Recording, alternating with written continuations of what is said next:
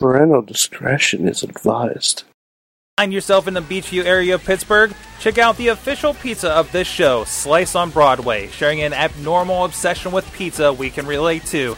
Check them out at sliceonbroadway.com and tell them this show sent you.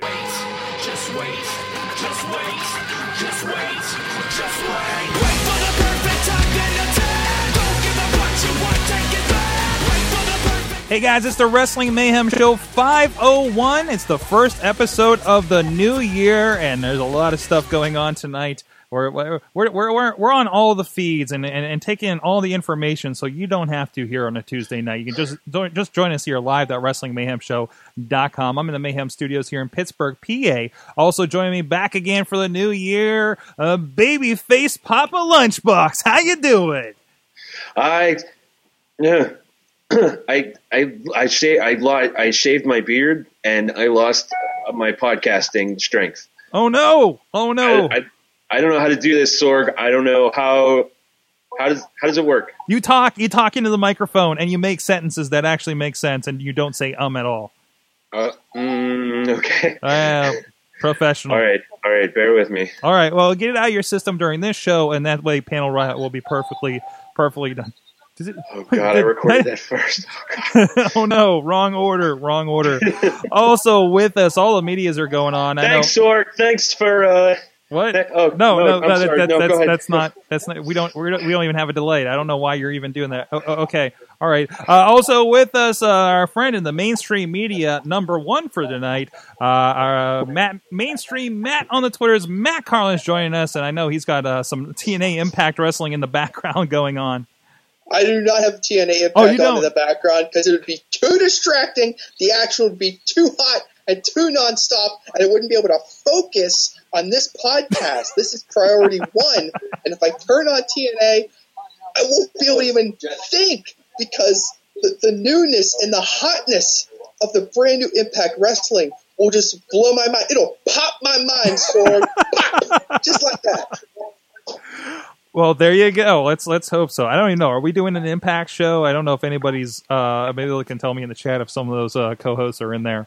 Uh, but the midweek more is now just spread all over the place. Also with us from Philadelphia. Uh, join us from Philly.com, the Squared Circle sports section over there, covering all your wrestling needs. Vaughn Johnson back on the show once again. Thank you for coming back, sir.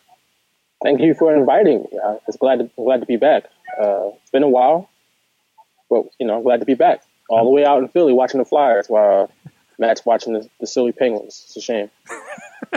I was gonna have some.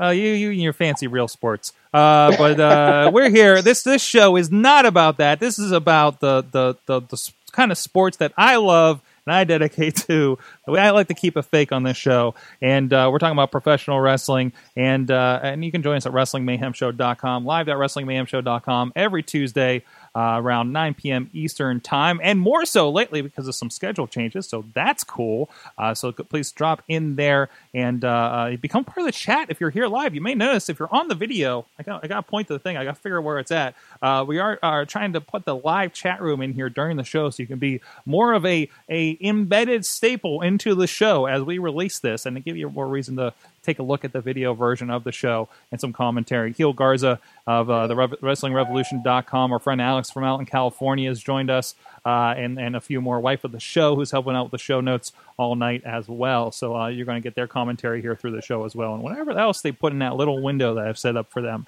You can also drop us a line to uh, 412 206 WMS0 or uh, the email address at goodtimes at wrestlingmayhemshow.com. And uh, you can also uh, follow us on the patreon.com slash wrestling mayhem show. Uh, we, we love any, any way you can uh, kind of support us.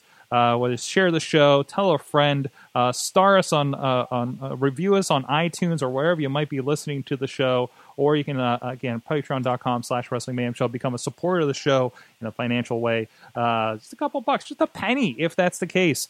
That's fine. You know, good friends like hey, represented here tonight.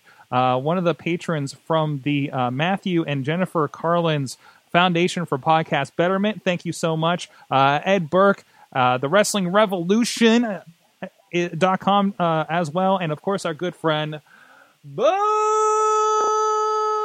Diggity! Woo! Oh, a little weak, a little weak. That, apparently, the beard took away the the woo power. I, I, I lost. I lost all my podcast strength. I told you. All the podcast can't- strength. Oh no. Uh, uh, so let's get into it. Our first story of the night. Of course, a lot going on. Uh, Monday Night Raw. They're really trying to pick things up. Uh, but uh, uh, the Roman Rumble uh, coming up here. As as it kind of got lined up here, It- you could tell that we kind of went full steam in the Royal Rumble season by the by the looks of Raw last night. I, I, and and the the first time the title is defended at a Royal Rumble, uh, but not the first time that, that, that somebody may have won the Royal Rumble and, and, and gained the belt, as we remember. 1992, I believe that was with Ric Flair. Yes, it was. So one of the, I know that's one that I wore out the tape uh, back in the day. Um, I don't know. What do you guys think? Is this does this bring a new new excitement to the Rumble at this point? I am vastly curious to find out how it's going to work. Mm-hmm. So, so if someone else wins, he loses the title to that someone else. But if he does, what does this mean for WrestleMania? That's what my main. Well, I, well, they always say the per, the person that, that wins Royal Rumble goes to WrestleMania. So whoever has the belt is going to end up in WrestleMania, ideally, right? Um, that's true. That's a good point. so, so I mean, I, I think that's that's kind of your ticket, and we don't have something weird like the Elimination Chamber uh, to mix things up. I, we usually end up getting like some kind of tag match at Fastlane.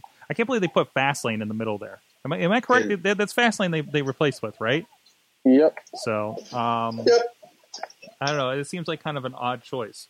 Um, I, I, I felt like I felt like uh you know you know going into it. Of course, there was like all kinds of uh, shenanigans uh, uh, with the with the guest referee with Vince and everything. Did you guys feel like it was very uh, Attitude Era, Matt? Um, hard to say, Sorg. I, I don't know if Vince should have gone out there with a sleeveless referee shirt. I don't know if he should have dusted that thing off. Certainly. I Um, thought it wasn't necessarily attitude era because sometimes, well, some not all the time, but sometimes things in the attitude era made sense. right. But it was did. It's just, it's just like sometimes it's not just it's, just because there's a lot of shenanigans doesn't mean it's attitude era. You know, it, it just didn't make sense. So that's that's bad in any era, whether it's attitude era or the I 80s or now. It just didn't make the finish of this match didn't make sense at all to me. I agree with you in execution. I just I, I just feel like the um the guest referee well just I, I guess Vince's presence in the way that it is uh, uh, uh evokes that kind of attitude era spot in my brain. Um and the problem is it's it's stretched out like any anything like that. any- You know, it's that three hours that really kills it because I forget about it until we get three hours later and finally have the match, right? Whatever the heck we set up at the top of the show and um, I, I can't imagine how the how the um, the the casual person. Well, I guess we know how the casual person's doing because the, the numbers aren't doing very well. I didn't- haven't seen the numbers for last night, of course. Um, but uh, uh, hey, at least there's another two hours on USA. So with SmackDown Yeah, coming up yay. this week, so I'm sure they're really happy about that at this point. So. Um, I, don't I mean, hey, we are running into uh, WrestleMania season here uh, with the Royal Rumble. Um, I I love the idea that we're starting these factions up. Uh, uh, you know, uh, really kind of building up the the Wyatts and uh, the uh, the social outcasts that formed last night. Uh, so I mean, a lot of guys that were kind of lost, and uh, I, I'm kind of calling them the Job Squad 2.0, or I, I, I don't know what we're up to by now as far as that goes. Um, I, I don't know. What do you, what do you guys think? Kind of building up into that. I think the social outcast is probably the funniest thing I've seen in wrestling in, in, in the longest time. I don't know what to make of it. I don't know what I should make of it. I just found it hilarious. I just thought it was just the silliest thing. I don't know why it even exists. I guess it's because they're so thin uh, with, with with people because they don't have guys like Cesaro or Randy Orton, and, uh, Daniel Bryan even. But uh, it's something. I mean, I don't like I said, I don't know what to make of it yet. It's the name is awful, but it's just the group itself is just like what what is this like? Obviously, it's, it's, it, it reeks of Job Squad 2.0, but I don't know if they're going to be the Job Squad. Heath Slater won last night, so I don't, I don't know. I don't know what I don't know what's going on. I have no idea. I was trying to figure out if they were gonna, if they were trying to like shed their existing gimmicks, because when they all like did their shtick on the ramp and they're all like I don't know, making up new catchphrases on the on the fly, and Curtis Axel is gonna break free of these chains. The chains are off, do their man. thing, and they all walk off, and I'm like, okay, are they like done? And then like Bo Dallas got to grab the mic one last time, and just be like, oh, by the way, Bo leaves. And like, I was like, I don't. Go, it- it's for me. I, I like I like Slater, and I think Axel kind of fits. But like Adam Rose and Bo Dallas are very strange pieces for this group. Like, where's Sandow? Sandow would fit into this perfectly, and I'm sure I could think of one other person to do it. But I feel like like Bo Dallas and Adam Rose had too much of an existing thing going on for them to just kind of like slide into this uh, whatever this is going to be, some sort of renegade outsider uh, faction. It just feels like a weird fit. I think that's the point, though. I think it's supposed to be weird, and they, they accomplished that. You know, with, Mhm. in spades, just making it weird. Um, but we're also getting this weird, interesting spot where, and again, it, it feels like every time they do a move like this, it's like, well, why didn't we do this going into Survivor Series? Uh, we, we're kind of going faction crazy at this point, which I think is great because I think it gives a, a, a, a little bit of structure to just you know uh, a bunch of people in random matches that, that we seem to have, or the same people in the same matches from week to week, uh, and adds a little bit to it. Um, I just kind of They've get. been building new Survivor Series teams every week since Survivor Series. I know, I know. They're screwing with us. Uh, I feel like I'm being messed with. but I think it's a it, it- it's a great way for them to kind of add a little bit of excitement. I mean, look at look at the crew for uh, the, the the the League of Legends. I, I want to call it United Kingdom because that's what they were in the video game like several years ago when they put that that kind of group together uh, with Sheamus and all them. Uh, but the, but you know, I'm definitely more interested in Del Rio now than that odd, awkward Zeb Colter thing that they were doing uh, uh, several months in advance. Um, I don't think Rusev really needed anything to get more exciting because he had Lana. Uh, but uh, it, it, it, Sheamus again. I mean, we had you know we were all just yawning at him and, and Randy Orton all summer.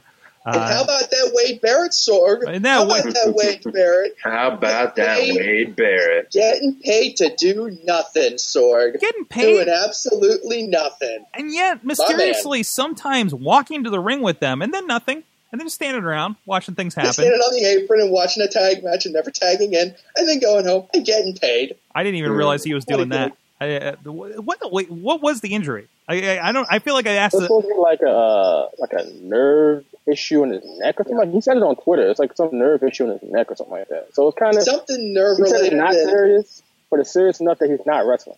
So I don't know. so so so so so not serious enough to send him home. Uh, so he can stick around and do all the uh, WWE Network swerve spots in the back uh, and, and and make an appearance and sell some T-shirts. Uh, you're welcome, Matt Carlins. Uh, and uh, Yeah. By the way, I got an email about the about your uh, Wade Barrett shirt like today to ask what I thought about it and if I'd recommend it to a friend. so I wouldn't just recommend it. I'd give it to him. there you go, there you go. But hey, I- good for good for him. Um, it's kind of that king king of the ring curse, isn't it? So, um, which what should they talk I, about? I think his, I think his kingship has expired, Sorg. I think there's an expiration date on the crown. I, has it, I I guess he's still carrying it.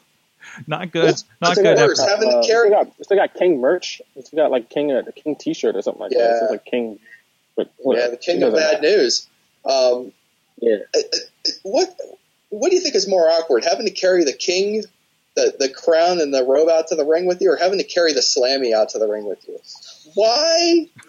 I'm I'm off on a tangent now. Why are our heroes flaunting their trophies, their slammy awards with them while they're making That their be a- entrances? That's not the That should be a heel thing. Yeah, That should be a heel that's thing. Owen Hart. First Yeah. chapter of being Owen Hart is carrying your slammy award to the ring with And you. having it I on tights. And I got Neville and the Usos taking their slams to the ring. I think the Usos did it last year too, and I probably made the same complaint. I don't understand why they have to take their show some. You know, let's be humble in victory, guys. I, I think I think uh, the it, you it, it turns into a heel thing when they're still doing it like three months later, right?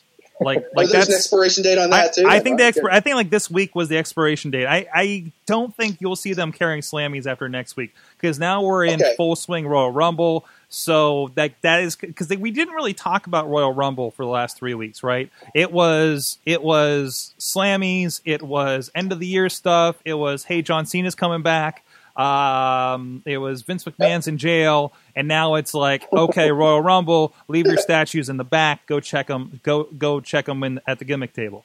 Um, you know, So just to be so just to be clear, anyone who enters with a Slammy award in their hand next week, that's a heel turn, right? Okay. I'll good. accept that. I'll accept that. Yeah. I think Okay, so. good, good. I can't wait. Neville heel turn. Awesome. Looking forward to it. Completely, completely. I'm sorry. I just wanted to put I want to put you on the spot now that we've uh, set these parameters for the carrying your Slammy awards Make like it- a jerk to the ring with you.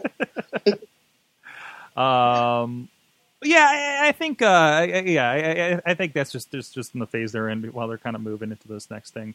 Um, but uh, I don't know. I'm kind of I'm kind of uh, interested to see how that goes. Are, are we excited for the Rumble this year? This is usually where we're getting uh, keyed up for this.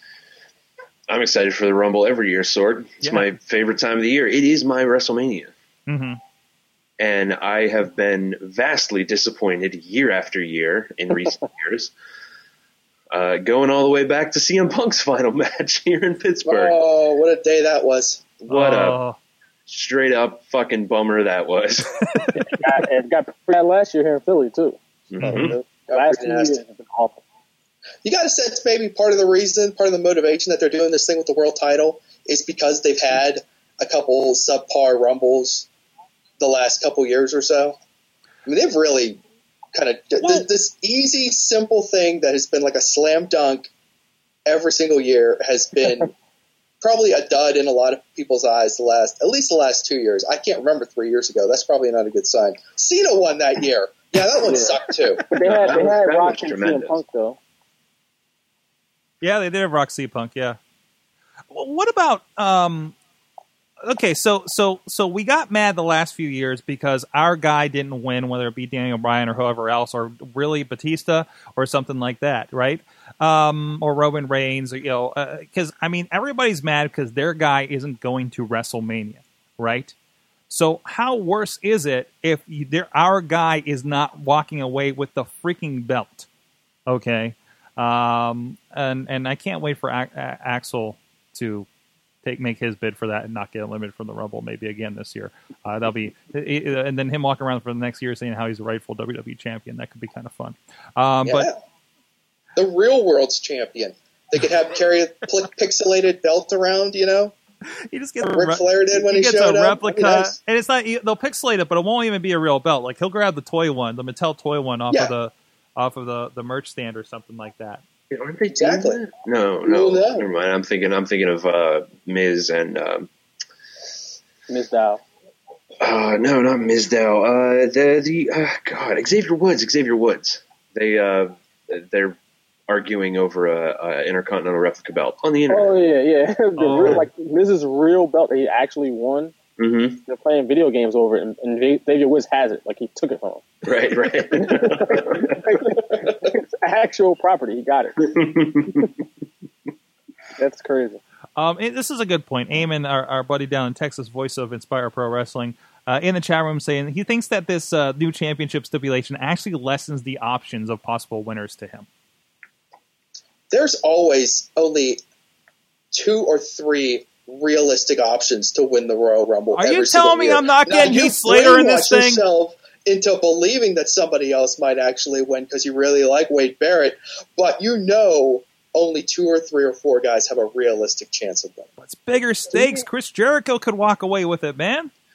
Uh, all right, Chris Jericho. All right, my my wife, my wife just muttered Dean Ambrose under her breath. Do you honestly think Dean Ambrose, one of their most popular superstars, one of the most charismatic and popular superstars in WWE, do you think there's a chance in hell he walks out of Royal Rumble with the title? No, but No? they would be very well served to do exactly that. This should be the year where whoever wins comes out of complete fucking left field. Somebody you wouldn't expect and would not be one of those logical choices to win. This is the year they have to do it because they played it safe the past few years and it burned them. Yeah, we know that's not going to happen. They're going to stick with Reigns and probably going to retain. But you know, they're, they're trying to add entry to that by adding this you know, stipulation or, of, of sorts to it. That's to me, it opens up does open up a lot of possibilities. I don't think it limits it. I think there's a clear cut favorite, and that's Reigns. But I think the possibilities are all there that they could have Brock win it, or Triple H win it, or maybe The Rock win it, or you know something like that, or somebody we don't don't even know. Maybe maybe AJ Styles, who I highly doubt, but you know things like that could happen. I think they, they could go in, a bunch of different directions because I don't think there's really one clear direction for WrestleMania even. Mhm. And usually this is where you begin to see the direction they're going in. There- There is no cl- clear direction for WrestleMania, so why would there be a clear direction for the Royal Rumble? The big fantasy book Heel Garza is uh, telling us in the chat room is that's because the actual challenger for WrestleMania can't be there. Hint, hint. Rock versus Reigns. Could be. Hmm. Could be. Maybe. I'll, Maybe. I'll be happy It with makes Brock you wonder Brock. how they're gonna. Not Brock. Reigns. I'll be happy with Reigns versus Brock again. To be honest with you, hmm I'd be perfectly happy with that. There's a lot of good, uh, interesting combinations to do with Reigns in a title match. I mean, Reigns and Brock would be awesome. We know it can be awesome because we've seen it. Reigns and Cena would be interesting. It could be a mess, fan reaction wise, but I think it could be awesome. Um, Reigns versus Rock would probably be good. hmm Um, there's a lot of places to go. Well, we'll I don't know. I, do, do you think the fans will be okay with Reigns beating, you know, hypothetically beating 29 other guys in one match to retain his title? No, I think No. I mean, what happens if he rolls in? What happens if he rolls in at number 27 or 28? That's kind of cheap. That's really He- cheap. he's just gonna happen. Hulk Hogan this gonna thing. Number one. Like, I think they're gonna put them number one. For two, I think in Orlando, it's different from Philly and Pittsburgh, where we're a little more of a more of a hardcore audience. And I think people have come around more to Reigns because I think they've done everything they possibly could to get people to not boo him, at the very least. And I think that's why it won't quite go that way. Sure, there's always going to be his, he's always going to have his detractors, but I don't think I think they're going to put the pe- right pieces in place for people to get behind him. Mm-hmm. Whether that's genuinely behind them, or they, like I said, put the right pieces in place, I just think that's what they're going to do. And I think one of those is Reigns is really good when he's just put in a spot to be a badass and just punch people out. Um, just he, he- you know, even he's not going to be doing a full on wrestling match and have to uh, tell a, a large story or anything like that. He just needs to pop in there, punch some people in the faces, and and and look, you know, you know, pull pull a cane and eliminate a buttload of people, and uh, and and it's a it's a perfect spot for him to look amazing in that thing and get people excited, right? Um, But you got to be careful because um, I, I, I don't know if you want to start him at number one. That'd be interesting. Um, but you don't want to do what they did in the last Rumble, where Reigns kind of coasted a little bit in that in the 2015 Rumble in Philly. Uh, he didn't really eliminate a lot of guys. Didn't do a whole lot. Now 2014 in Pittsburgh, uh, when he broke Kane's record, by the end of that match, the fans were ready for Reigns to to win the Royal Yeah, Rumble in 2014 um, because he was kicking ass, right? man, um, that in 2015, he was kind of in coaster mode and he didn't eliminate a lot of guys, and fans were kind of like, ah, come on, you know, you got to earn it. It, it was it was the, the, the best second option behind the Daniel Bryan that everybody was feverish for that year. So I know. Not that. these two guys. We'll take this Roman. We'll take Roman. We'll take Roman. Like, Yeah, no, he's a Shield guy. Exact We'll- sentiment. we'll take Roman. all We'll take him. We'll take him. Please, not Batista. Yeah, that was basically not the movie guy that just showed up. Um, yeah, uh, uh, yeah. All right. Well, we'll talk about some other potential names. I know the chat room down there in the corner has been talking about a few of them as potential people that could pop up at the Royal Rumble. But in the meantime, I want to give a shout out to our friends here in Pittsburgh, right down the road here from the studio, uh, here in the Beechview area and down in Carnegie, PA. Uh, Slice on Broadway, um, good friends uh, supporting Pittsburgh podcasting with a perfect pepperoni pizza uh, right down here. Uh, hey, guess what? If you want to go to the Carnegie location, the exit is open. You can finally get down there uh, from the highway without some crazy detours, and I definitely recommend it. There's some shots of that place there, and uh, uh, good people, great food. Uh, New Yorker approved by Mad Mike up there. Hell, the guy lived in the Bronx. He knows good pizza, and uh, he definitely gives a thumbs up to them. Um, some friendly people, and uh, and they've been supporting the show for a bit. For uh, uh, supported our big crazy party that you can see the episode 500 that I'm afraid to listen back to and uh, supporting our. Don't our don't don't don't bother. No, don't, don't, bother. don't, don't, don't bother. I mean, you were pretty blasted too. forward. We have to look forward Yeah, and move yeah. in that direction I'm told I'm I like like Andrew Palace said that I need to watch back to Indie Mayhem Show 100 because it was very entertaining. I considering the things that I found and have hidden in my drawer uh, from that episode, like I, I don't th- you know what I rate this show, and I don't want to even pull that out on this show. Um, but anyways, um, Sorgatron, as we like to say in television news when we have a newscast that we'd rather forget, that one is on its way to Mars. or it's just sitting there on YouTube. But uh, anyways, but thank you so much. Slice on Broadway, sliceonbroadway.com. Head them up, let them know you heard about them on PGH underscore slice on the Twitters and slice on Broadway on the Facebook and the Instagrams. You'll get hungry too. All right, segment number two for the night. Uh, uh, there's a lot of rumors breaking and and the excitement over Wrestle Kingdom this week, and of course we'll talk about Wrestle Kingdom here uh, in a little bit. Uh, but uh, uh, you know, the, the the big thing was uh, uh, these new names that might be the new guesses of what might be coming to NXT, WWE. Let's be honest, it's probably going to be NXT in the long run.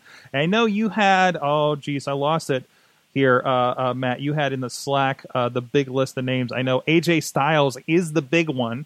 Um, Shin- WWE.com is now reporting on these rumors. What? So this fire is What? alive and well and consuming multiple blocks in Hey. this in this housing project of a wrestling world that we're all enjoying. AJ They put- They put Styles. a story out like like saying, could they possibly be here? And they got pictures, they got Instagram posts, tweets, all their names, all that stuff.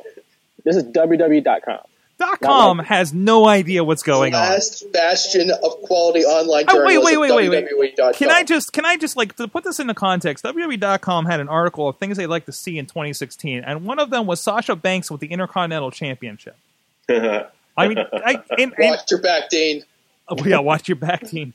Um, but but I don't think. Wait, what does Triple H have to say when? Okay, I know they keep getting in TMZ all the time. It drives me absolutely insane. Thank you, Dut- Dutters, for reminding me every time. Uh, but WWE.com is reporting in TMZ style at this point, and and I, I don't know how I feel about that. Hey, Sorg. Hey, Sorg. Why let all those dirt sheet websites have all the web clicks, man? True. Put up an article. Put up some BS article. You're basically just saying what all the other sites are saying. Get those clicks, baby. nope, nope, Man. Matt. You're You're giving them, down anyways. you're giving them too much credit. I'm telling you, the left hand doesn't know what the right hand is doing, and the right hand is WWE, and the left hand is .com. They are just fucking around. I, to a certain extent, though, I think that there is something like they, they wouldn't just mention this on their website without something being there. I mean, there has to be something there. Yeah, I don't see why they would have pictures and all this other stuff up on their site, and there's no intentions at all to sign them. right, right. Well, uh, we we know Why would, why would you fan those flames? we I, mean, know. I guess web traffic is important, but how Right. important is it to WWE? I mean, come on now. I mean, We're it, talking about the integrity of WWE.com, so That's not just something you just throw away. I'll tell you one thing. I am reasonably certain, and I hope somebody gets this joke. I am reasonably certain that Triple H had brunch with Nakamura at some point down the line. I hope someone laughs at that. Silence. Uh, Bobby is shitting his pants right now. Um, but yeah, okay. So we got Nakamura, uh, AJ Styles, Carl Anderson, and Doc Ga- Gallows. Uh, uh, three major members of, of the Bullet Club there. AJ Styles Listen, and I, Nakamura. I, you know, I might be a little, you know, uh, uh, off base with names and stuff, but is it was it Luke Gallows was fucking in WWE before, right? Yeah, Oh, yeah. yeah. he was Festus. Same guy, yeah, fucking Festus. All right. I just, I just Straight edge curious. society. I was just curious. Well, yeah, But he's left. He's one of those names that CM Punk uh, mentioned when he was ranting at Vince McMahon during their big contract signing uh, angle before Money in the Bank years ago. Right, right, Uh, right, one of right. those guys. Why'd you fire this guy, Vince? He's awesome. Well, He, he's, yeah. he's essentially piggybacking with Carl Anderson. I mean, if you want Carl Anderson, you get Luke Gallows too, because they're tag team partners. Right, because That's they, pretty much it. they went out He out. has no purpose other than that. he went out. He made a name for himself, uh, attached to Bullet Club or Carl Anderson, if you if you want to make that argument. Um, and now he's attractive to NXT. And, and I think I think also you got to think okay, they could be signing with WWE, but they could also be just in a Samoa Joe type position. Because just because these names are coming in doesn't mean that they're in line to be on Raw in six months, right? Because I think Well, I mean, I, you're not. It's gonna take a lot of money to get Nakamura out of Japan, Sorg. yeah, And AJ Um, Styles. Styles maybe a little bit less so. It's going to take a pile of cash to get Nakamura out of Japan. So this is not.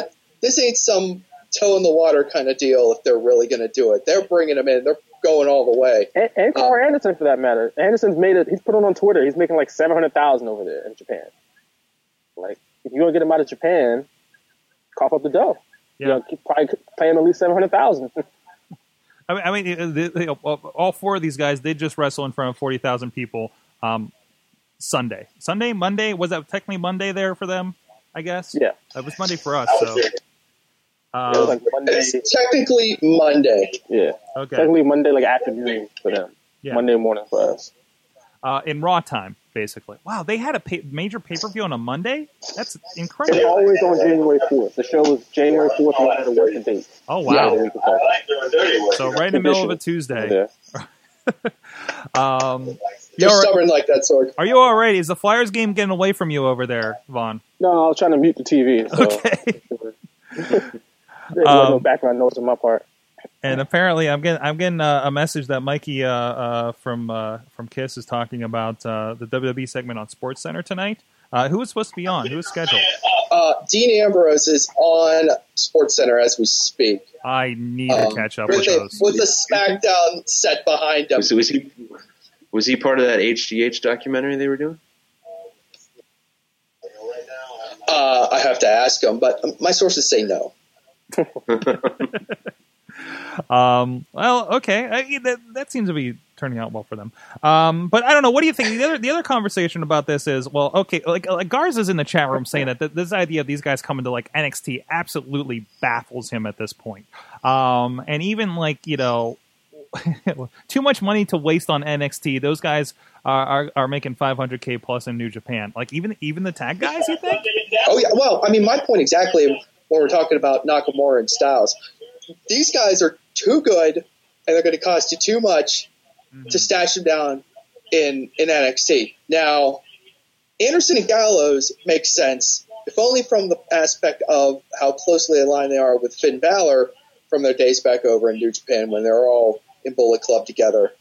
That could work, especially when you consider the fact that Finn Balor can't be too much longer um, for NXT, although who knows? Or maybe Triple H kind of slid this one underneath Vince and just kind of snuck these. He's going to sneak these guys in NXT and not tell anybody that how good they are. They're just going to start touring Japan, you know? hmm Well, I, Maybe maybe for a lot of these guys, it's like a bucket list thing. You know what I mean? Yeah. Like, I even if I even if it's just for like five matches, I wanna I wanna get in on WWE just to just to check it off my list. You know what I mean? Joe seems to be having a good time. We like Joe. Let's go see what's up. Right, right. Don't forget Matt Bloom is down there, and he was tag team partners with uh, Karl Anderson too in Japan before Luke Gallows was a tag team partner, uh, Big Albert. So they got a lot of connections in NXT. and, and and in general, uh, WWE's been in uh, talks and and ha- uh, building a relationship with New Japan. Maybe this is only a temporary thing. Maybe they get them for three six months and they just roll right back to New Japan for a bit. I mean, it could be something like a one year deal for, for someone like Nakamura. Yeah, it could be a bucket list thing. I mean, who knows? hmm Um, the American guys, it feels like a permanent landing spot. Um, but let's not, I mean, as exciting as it is for these guys to be coming in, um, you can't help but like, I personally am always filled with dread whenever these big names sign with WWE, just waiting for, you know, the ceiling to fall in. I mean, granted, things seem to work out okay as long as you're in the safe, protective NXT bubble, um, where you're taken care of. But once you hit that main roster, man, all bets are off. Um, Yeah. and only a few guys can really survive that uh, transition. I don't care who you are. I don't care if you're Bo Dallas or Adam Rose or if you're Shinsuke Nakamura. That jump to that main roster and dealing with the crap that goes on up there. I don't know. I don't know. And, and, and I don't think they're going to do it, do anything intentionally stupid. I just think they can't help it. It's just the way the machine's built. Um, it, it not it doesn't necessarily you know it, it, it's a corporate culture up there. It is, it's not your talent or anything like that, or even that you're a bad person uh, to, to to to not make it up there. I think I think it's very explicit because uh, in in Triple H's talks, I think I think one I was listening to with uh, uh, Justin Labar was talking about how uh, on the last conference call and everything, Triple H is very much in control of NXT and is kind of the final word there. Uh, but still, uh, breaking ground this week. He said it's up to Vince as far as you guys getting called up. And if you wonder why somebody has been there for way, way too long, it's because Vince isn't impressed yet, right? And, and that he's still the gatekeeper when it comes to any of those guys. So I, I think that speaks a lot right there. So uh, Triple H can only influence so much on that level, I think, still in his position. So, all right, I, I, we'll see what's going on here, and we'll see how much we get uh, uh, uh, Garza's brain to ache as we uh, uh, uh, see about this. Uh, Trigar, if the next topic isn't about Taryn Terrell leaving TNA, then I'm done with the show for the year. Okay. All right. What a is- coincidence, Sorg. This We're week's gonna big miss you. question. uh, He's very important to him, apparently. There you go. Her go. acting in Daddy's Home was spot on, Sorg. That cameo, I tell you what. Thank God I knew she was in the movie, or I wouldn't have even known she was in the movie. I didn't know she was in the movie. Good I had job no TNA idea. by promoting that. Was it Yeah. was, was it better than Santa's Helper? It was shorter. All the right. cameo was much shorter. All right. Well, you know, while you're still cleaning up on your uh, young bucks and uh, and uh, uh, Bullet Club shirts. Oh no, Bullet Club shirts. Never mind about that. Skip that part. what happened? Who And we scored? got the score. What We happened? got Who the scored? we got the score in the uh, Impact tournament coming up. Uh, uh, thank you, ESPN, covering all the wrestling apparently. Uh, Was it was that ESPN uh, bottom line score update for the TNA World Title Tournament, Vaughn? Uh, hell and no. I don't think ESPN even knows what TNA is. Uh, but anyways, uh, while, you're, while you're out there supporting some, even these Japanese guys uh, um, over at ProWrestlingTees.com, make sure you go check out uh, our shop over there. Support this show, Pro, ProWrestlingTees.com slash WMS. You can get started, throw a couple things in the cart. Uh, some great designs by the great Alex Cars out there in California. Uh, they're like they're like they're like the iPhone. They're made in California, and uh, you can pick those up. The Good Times at Wrestling Mayhem show shirt uh, in the style of Fast Times, and uh, of course Property of Mayhem. And uh, it, it supports the show a little bit. You get to wear wear the threads and toss in that your Broken Skull Ranch and your uh, Young Buck shirts and and other uh, people in the show. Uh, hey, even uh, Zema Ion, TNA Zema Ion, also Pittsburgh's Pittsburgh area Zema Ion. I think it's a good time to mention you. You just recently had a conversation with Zema uh, over on KDKA.com, right? Right, Matt? Yeah, go to kdk.com and I uh, got to catch up with uh, DJ Z ahead of his uh, what's that? DJ Z, and um, talked about uh, kind of what his uh, what his plans are for 2016. It's pretty interesting. uh, A couple interesting little tidbits about kind of where he th- sees things going and where he could end up not being by the end of the year. And uh, he also talks about a really interesting uh, side project. So you know he's really into the music and uh, he is doing something um, music producing wise, putting his music producing talents to, to good use with old wrestling themes and rappers and hip hop artists around the Pittsburgh area or wherever else his travels take him. This could be really good. So it's going to be interesting it. to see where that comes from. Anyway, go to kdk.com. You can read about DJZ and find out what he's been up to. Yep, and go. And if you want more, uh, we talked to him uh, early last year on Indie Mayhem show. Our most recent uh, catch up with him. We've had him on a couple of times here. I think that was about his third or fourth time uh, across all the shows uh, I think us. he was our second interview ever. He might have been. I'm sorry. Actually, I listened to the second interview we had with him, and I'm sorry. We were horrible in 2009. Uh, and Well, that's, he was our second interview ever. yeah, yeah, yeah. Who was our first? Like probably Jimmy DeMarco or something. Uh, Jason Gory. Jason Gory. Oh, oh I'm sorry, Jason Gory.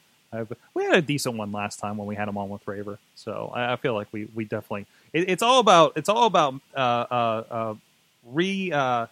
Uh, uh, uh, you know, ma- making good on all those people we screwed up with, except for Jimmy Snuka. We're not going to have Jimmy Snuka back, unfortunately. Um, Why not? Oh boy, I'd Uh, like to. but Can we you- have him back? we could have a He's like, tell-all That's all I interview. got to say at this point. Um, he's got the feeding tooth out of his mouth now, right? I mean, that would have been a little awkward. but on that note, uh, we'll be right back with a big question. We're definitely going to do a deep dive into Wrestle Kingdom. Some people are excited and maybe still trying to sleep it off uh, here on this Tuesday night. We'll be right back after this. Mr. Sawtooth, Mr. Sawtooth. What? We, we one that's my lens cap. I, I'm going to I'm going to need that. What is your lens cap? Yes. Oh, this is my lunch. We have this this lovely lady over here. I'm still gonna eat this. What is this? Uh, this is it for the internship that we For the internship. Did you get it from that other fella that was down here before that we talked to? No. You here for the internship? This doesn't smell like vodka. Think we got vodka down here? What are we rich? I don't know. That guy just handed me a cup. Which guy? The guy who was here for the internship? No, that other guy. He's kind of scroungy looking. Scroungy looking. Yeah. I don't know who you're talking about. Oh, the tiny dog. Yeah. The tiny dog from upstairs. So you're here for the internship. That's good. That's good. I got a few questions for you if you don't mind. Oh, okay. But question number one. What is your experience with the underground? I like underground rap. Like presents and gifts? Like I don't know. Um, I'm just having a bad day. I just was at this party, and then my boyfriend just started making out with this other girl, and Well, that sounds terrible, but why why has that led you to come underground? this guy said that there was an underground party and I just needed to get away and just my boyfriend just cheated on me. This might be good. This might factor into the job interview. How are you with disposing of bodies? Bodies? Bodies, you know, we can start small. We'd like a pigeon. I don't know, just throw them in garbage, river, what? Not in the river. That's the correct. She got the right answer. That's, that's good. It smells like coffee. What is coffee? I don't know. It's like a drink you wake up with in the morning. Oh, blood from a cat's face. All right, I got it. We are back. Uh, that was a little clip of some interesting shenanigans going on with Sawtooth Willie. Go look up Sawtooth Willie on the YouTube and Facebook. Um, and it's a wonderful uh, hobo action for you. So uh, now is the time for the big question with Papa Lunchbox. Papa Lunchbox, what do you got for us this week? So we've been doing this podcast for a fucking long time. Yeah, right. And- About 10 years. Roundabout, Like roundabout ten years. That's correct. Give or take a week, 10 Mhm. years. And so, as you could imagine, we've seen a lot of wrestling. A lot of wrestling. Uh, and I, there's been some interesting changes, some interesting uh, advances in professional wrestling. Uh, the landscape today is very different than it was 10 years ago or even just five years ago. I feel like there's been more changes in the past five years to professional wrestling, how we consume it, and uh, uh, uh, how it's presented um, than in the past, you know, 20. So my question to you is there I think I think no, I'm sorry, to that end there's a lot of excellent things happening in professional wrestling. We've got the WWE network, we've got NXT. Um, I mean, for God's sake, we watched a, a, a fucking multiple hour long Japanese wrestling event with English commentary live. We just fucking watched it live. You couldn't do that shit five years ago. That was fucking uh, uh, crazy mystery. How not only rich people do it? Oh, you're still working on that beard problem, aren't you? Yeah, shut up. Yes. So my question to the assembled panel is: What has been the best improvement in the past five years of professional wrestling? Best improvement in five years of professional wrestling. The greatest improvement. That's that's better. That's Yeah, that is better. Fucking, I don't have a beard, Sorg. I can only do so much. that's true. That that is also true. That is also true. The biggest improvement. Um, anyone I got one? think I think to your point, the technology aspect that we can watch so much of it now. I think that's that's the biggest one. I mean, I, I don't know if somebody could come up with something else, but to me, we can watch New Japan live. We can watch, you know, if you really want to watch like Progress Wrestling, Revolution Pro, or you know, now you got Lucha Underground. You got all these different uh, mediums now to where you can watch pro wrestling in 2016. So I guess to me, that's the one off the top of my head. I can't really think of another one. I think um, I agree with that, and, and and if I can add on that, things like iPay per views, you know, that that indies that can become accessible and, and get the, you know, of course, being on that side of that, like uh, you know, getting that stuff uh, out there is is is easier if you're smart about it. Um, I think that, that that lends to that. I think also part on that, I, I, I think independents, the wrestlers, independent wrestlers, are finding more success. You know, um, guys like the Young Bucks, uh, you know, stating, of course, now that they've signed, uh, stating how they didn't really have much desire to be anything much more than free agents at the time. You know, even AJ Styles leaving and kind of being all over the place and and making a even bigger name for himself. Guys like Matt Sydal, guys like Colt Cabana. Colt Cabana kind of molded this idea of, of hey guys, you need to brand yourself out there, and you can create this media empire as an independent pro wrestler and do these sorts of things. And and on, and you can see that's proven as as a thing as the big names, the Stone Colds and everybody followed him at least in the podcasting route. Um, you know, I, I, I think you know, of course, all these guys want to get to WWE, and there's of course a great opportunity there. I think with NXT, you know, you're seeing guys like Ciampa and, and, and Johnny Gargano even getting a, getting a shot up there, and it, it doesn't feel like just a dark match. It's like they went and killed it, you know. Um, and I think that's going to go a longer way, and that even helps their brand. Again, they can go do more kick-ass stuff, and even probably demand a higher price tag on the indies or go other places. Um, I've got a, I've got another one, but I'll let you finish. Uh, if I go around, I but just thought of another. but one. yeah, so generally, generally, just that that that these guys can take advantage of the online accessibility of all these places and make their own brand bigger and and just do better business without the the, the, the WWE behind them. So, what uh, uh, uh, we'll go to you guys and we'll get back to you, Vaughn. Okay, for that one. Yep. All right, uh, LB Matt. That's funny you mentioned uh, Colt Cabana. I was trying to think of like technological things, then you sent me onto a tangent of like, like who are the guys who have like who changed the game over the last you know five years or so? And Colt Cabana is definitely one of the guys. He changed the game. I mean, he put the podcasting thing on the map for everybody.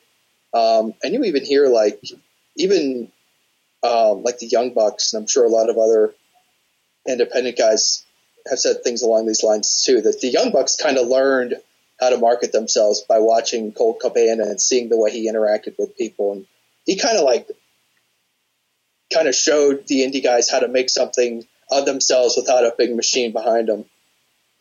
And then then I get thinking about Colt Cabana, and I start to think about Zack Ryder. Zack Ryder is another guy, and it's easy to laugh about it now. But when he launched that YouTube series, that was a total game changer. Nobody else was doing that.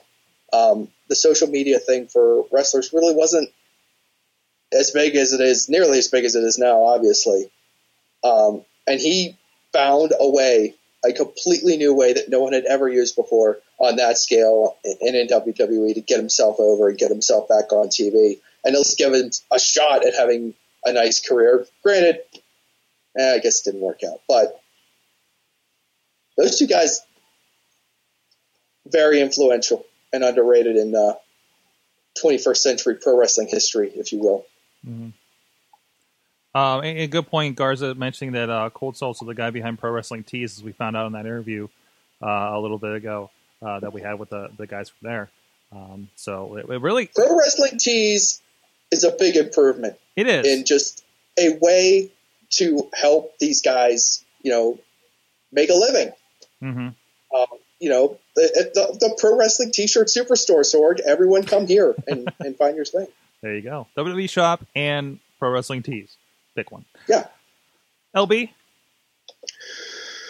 Um, I think that, excuse me, um, the the we talked a lot about new technologies and things like that. I think that can't be ignored, but I think as the result of that is the best change because it's not just like WWE's on TV. That's all we can see. If there's no one else on TV, then nobody knows any other style of professional wrestling except for WWE uh, and TNA whenever they're on, whenever.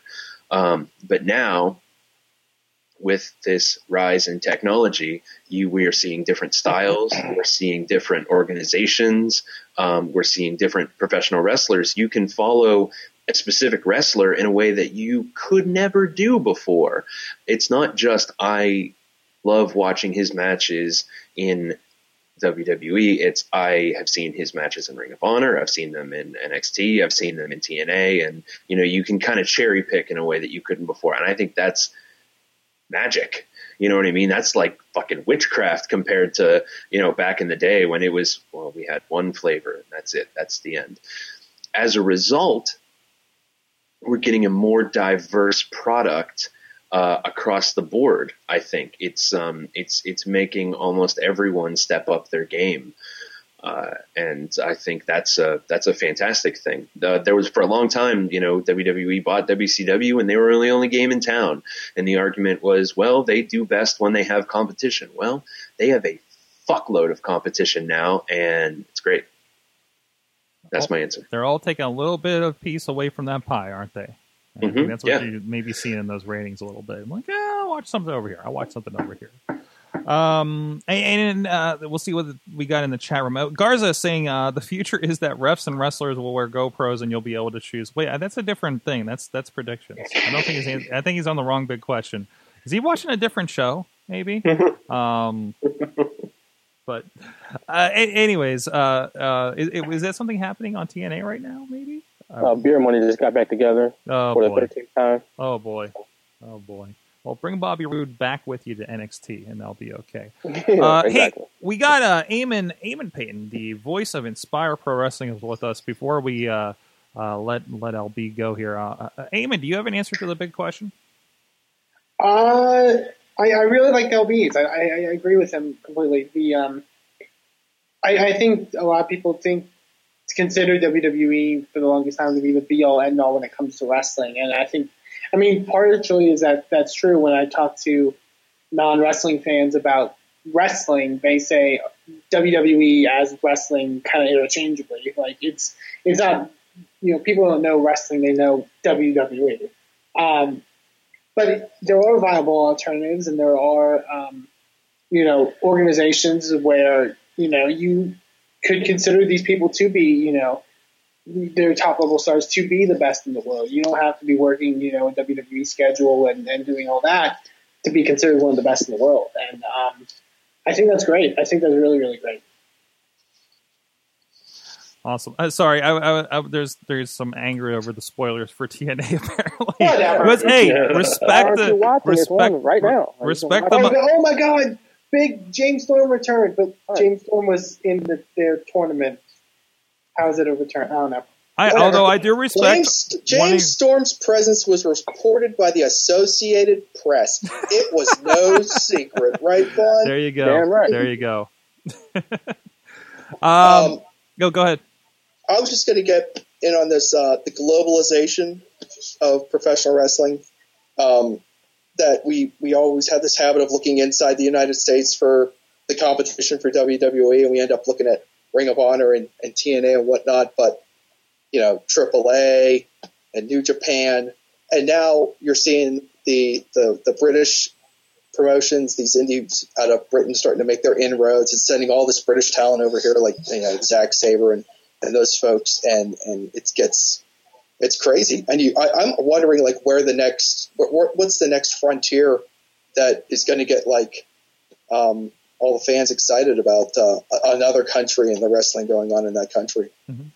Uh, I- it's it's interesting. Like uh, uh, like the whole common thing. Like I think with most people was like, you know, oh, if you know these people that are in New Japan, or if you know these like top level indie talents, oh, you must be like a hipster because your favorites aren't like WWE talents. oh, the and, stuff we say to you. Well, I'm just saying. Uh, but but it's like no, I mean like WWE's posting articles about Nakamura and AJ Styles and their things in wrestling. You know, if they're they're as viable as anything else. And um, yeah, and when they come to like say WWE, it's a big deal because of their name value. So I think uh, as much as all that, everything that everybody said is a big improvement. One of the biggest improvements is the coverage pro wrestling receives uh, from the mainstream media as well. It's not just Dave Meltzer and Wade Keller and Mike Johnson anymore. It's not just the websites with nothing but links and crazy, crazy rumor. Now it's Philly.com. It's USA Today. It's it's Grantland or was Grantland. ESPN has a weekly segment on SportsCenter. Even though it's on ESPN News, it's still SportsCenter. That's still huge. Uh, uh, Sports Illustrated has stuff. Uh, they they broke the Mauro Ranallo story a couple weeks ago.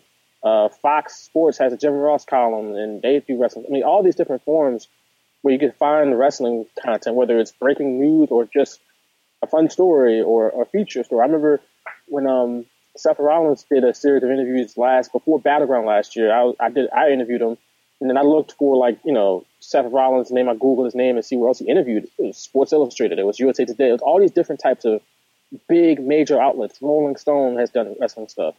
Uh, Uproxx, obviously. Well, I- you know, on Rolling Stone, Rolling Stone is is doing indie, Young Bucks, uh, Yeah. uh, uh, Dalton Cabana Castle, like- Colt Cabana. It's crazy.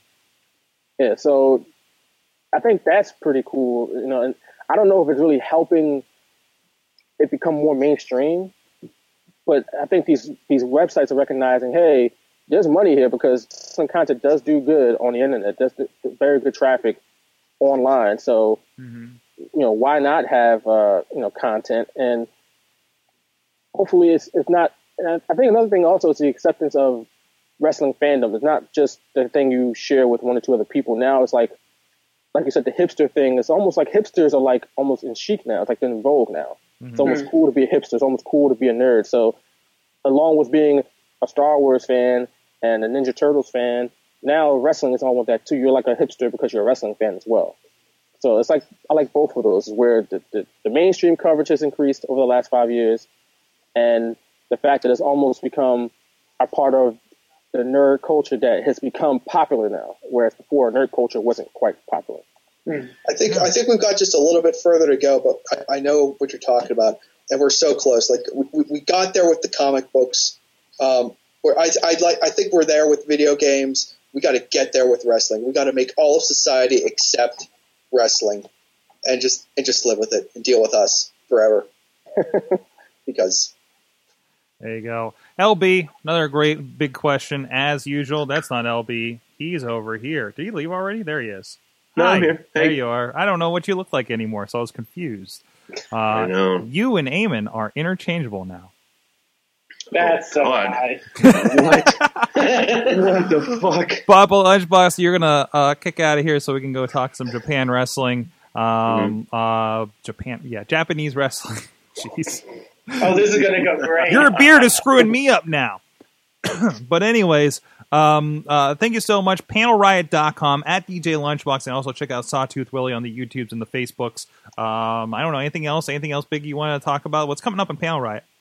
Uh, coming up on Panel Riot, I am reviewing uh, comics. Comic Bento box that I received. It is a monthly subscription service, and uh, I am reviewing. So the first four episodes uh, in January of Panel Riot are brought to you by Comic Bento. First episode is up now, and I am talking about uh, this book right here, The Fifth Beatle. The Brian Epstein story. It is fascinating and excellent. Go and check it out at your earliest convenience at panelriot.com. Awesome, awesome. All right. Uh, so, like I said, we're going to talk uh, uh, uh, New Japan Pro Wrestling and uh, Eamon Payton, as I mentioned, Inspire Pro Wrestling's voice.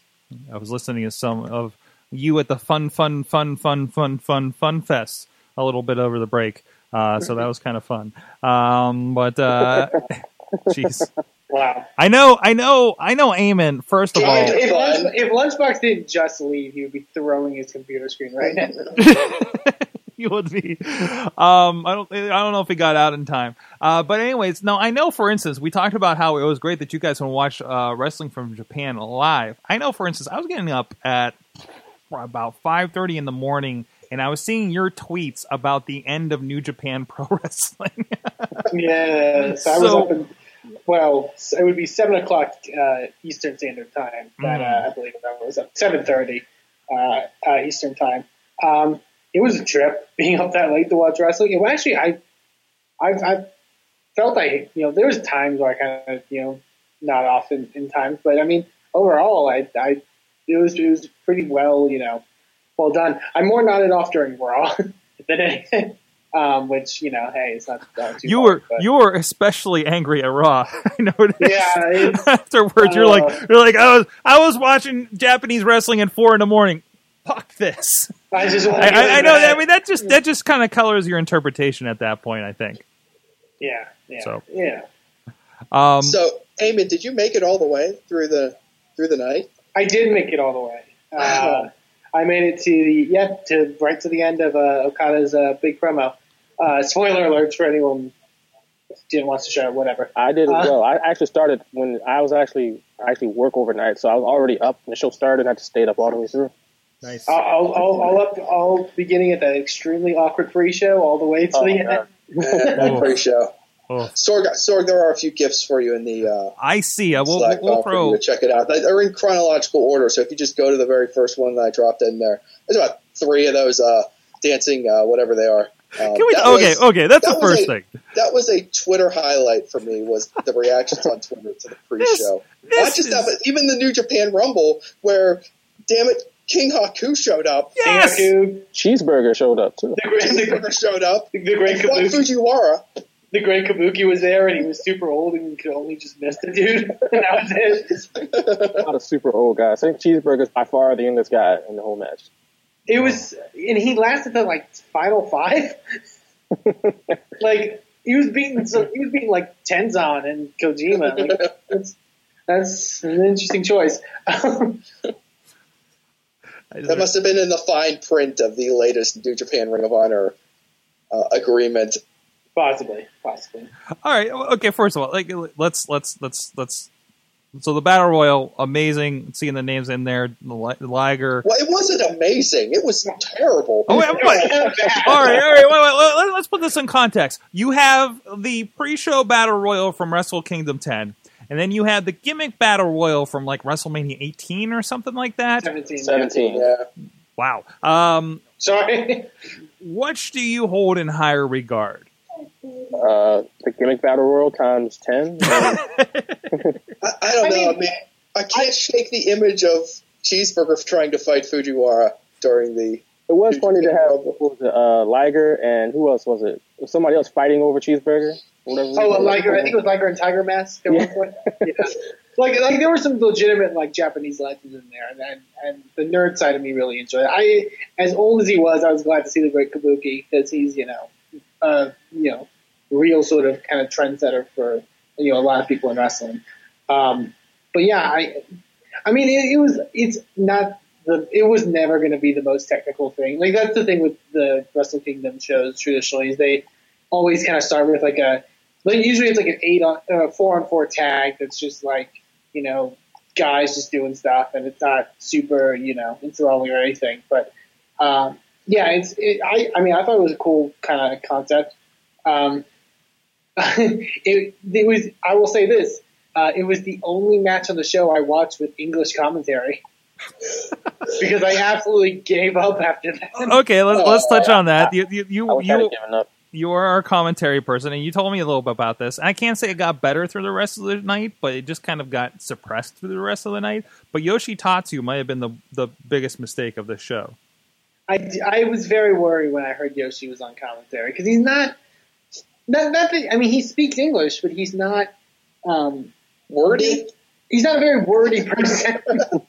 Whereas Matt Striker is the exact opposite. He's way too wordy sometimes. Mhm. and, and I, and not to knock anybody because I'm, you know, who am I to, you know, say whatever, but it just, I don't feel it was a smart move because Matt Striker, like, kept feeding him questions that he just kept, like, no selling. And it's like, it just made for a really awkward scenario. I feel like I um, feel like Yoshi every time he was asked a question, like the not seeing these guys was like Yoshi was like sitting there like stop asking me stuff. I'm watching this match, you know, in, in like in his facial expressions. Yeah, it was even the things he was there to do. He was there to translate stuff. I don't feel like he translated anything very effectively. He just kind of like would mumble into the microphone. My favorite thing was whenever Striker would ask Yoshitatsu a question, and you would hear silence, and then he or Kevin Kelly would have to tell you that Yoshitatsu is nodding his head right now. He couldn't even be bothered to say a word. He's just sitting there, like nodding his head. or or the pain part, the one match where um um I think Yoshi's trying to talk about like a story about Nakamura from back in the day and something but something cool happens so he gets stopped and like a minute later he goes back to the story and like Yeah, he's trying like really really hard at that um but Uh, here's Garza saying that uh, uh, uh, Yoshi was there to translate, but the one who fucked up is Striker trying to get uh, conversation out of him. I, I Well, I mean, li- listen, all right, and, and maybe Amy can speak more to this too. But when you're in a situation where someone is just like not working, you, that's what you do. You got to keep trying to engage them. You got to warm them up so they start to talk a little bit. And I think that's what Striker was trying to do. But also, get them engaged in the conversation. That's true, and I don't know how. Uh, for example, I, I, say- I know. I mean, Yoshi, I, like I said, Yoshi speaks English, but I don't know how you know well his English necessary is. So he, they were asking him maybe some complex questions that he maybe had only heard parts of, and, and like didn't fully like. A lot of times, like they would ask him a complex like a complex question of like, you know, how does it feel if like you know. Style, like they're working down on styles. How much styles you know you know be feeling right now? And Yoshi would just go yes, like I think they asked him once, uh, like I- I think maybe um, after uh, Honma and uh, oh no, I forgot the other Makabe. Makabe's won the titles, and they're like, "What does this mean for Japan?" Yoshitatsu, and he's just like, I, I could hear him shrugging. I was just like, But he just like, well, I don't know what it means. Like, like, what do you mean by that? Like, I don't know. "You're all of Japan right now, Yoshitatsu. Tell me." wow. It's it's um, I, yeah, I don't know if he completely got it. I wouldn't, I wouldn't have gone with Yoshi. Uh, I, I even Kevin Kelly and Matt Striker weren't amazing at times. Um, uh, I, I didn't listen to the the actual English commentary, but a couple people were pointing out that like I think at some point Matt Striker made sort of a dropping bombs joke, He did. He and definitely it's did. and it's like you don't do that. Oh, In Japan, they would just, you don't do anything like that. You just drop bombs. It's like, oh, It's like you, you don't do that at all. Somebody forgot what continent he was on. Um, wow. Well, I I, I, I like Striker just because I'm a sick puppy, but and, and I thought um, I thought Kevin Kelly for the most part did an admirable job. He's not Jim Ross, um, No. but I thought he deli- I thought he was especially, and I thought he really delivered, especially in uh, um, the final two or three matches. I thought he was really good, just conveying the emotion, kind of getting you into it. yeah. I think Matt Striker sometimes How could can you get, not like, get into that kind of a matches? But yeah, I think sorry. Matt Striker can be good, but sometimes he gets a little like just a little too excited and starts doing the insider terms and hmm talking about there's no slapping of the leg here. It's like, what are you talking about? Why would you? You shouldn't be saying that. Like, why would you say that? No you- slapping of the leg. Like you just buried the entire business of pro wrestling. And I don't know. I don't know what context was going into the matches, and I, I didn't know if this was related to what we just talked about in uh, a couple segments ago. But um, there was a mention at the end of AJ and Nakamura about it would be a shame for either of these guys to leave New Japan Pro Wrestling. Was that something maybe already going around at that point, or is there some other story about maybe one of them leaving Uh, possibly. Um, I, I mean, I, I can only assume that you know this is something that these guys knew for a, a, a little while now that was eventually going to happen. I don't know how long New Japan knew necessarily. Um, maybe, possibly, I don't know.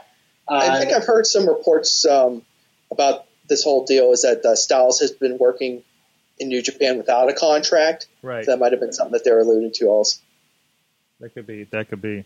Um, but okay. Other than that, um, I, I, I do we have to give a minute because I, want to use these gifts. But the uh, odd anime, I thought that it was awkward and interesting when Terminator came out at WrestleMania this past year. Uh, but this year we got uh, what is this again?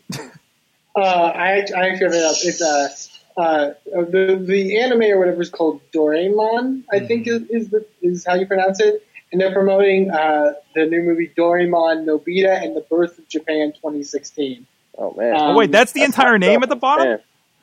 I, Yeah. I believe I've read somewhere this is the 23rd movie Well, it, in it, the Doraemon series. it says It's a it's a very it's a very popular. Anime. it says thirty sixth on the title here. So Oh, 36? I, I still am short that, I guess. I'm sorry yeah, about that. yeah. Uh, Thirty six is better than Friday the Thirteenth. Yeah.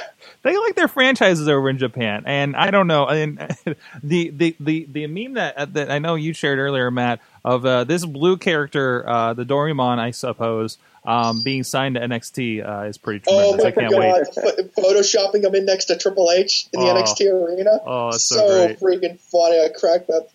I was just like, yes, I want to see this thing versus Brock Lesnar at WrestleMania. just do it right now. I want to see him kill this blue cat. Hello Kitty in its corner. I was just shocked that the whole thing didn't end with uh, the Young Bucks coming out and super kicking everyone, Oh, since that was supposed to be the opener.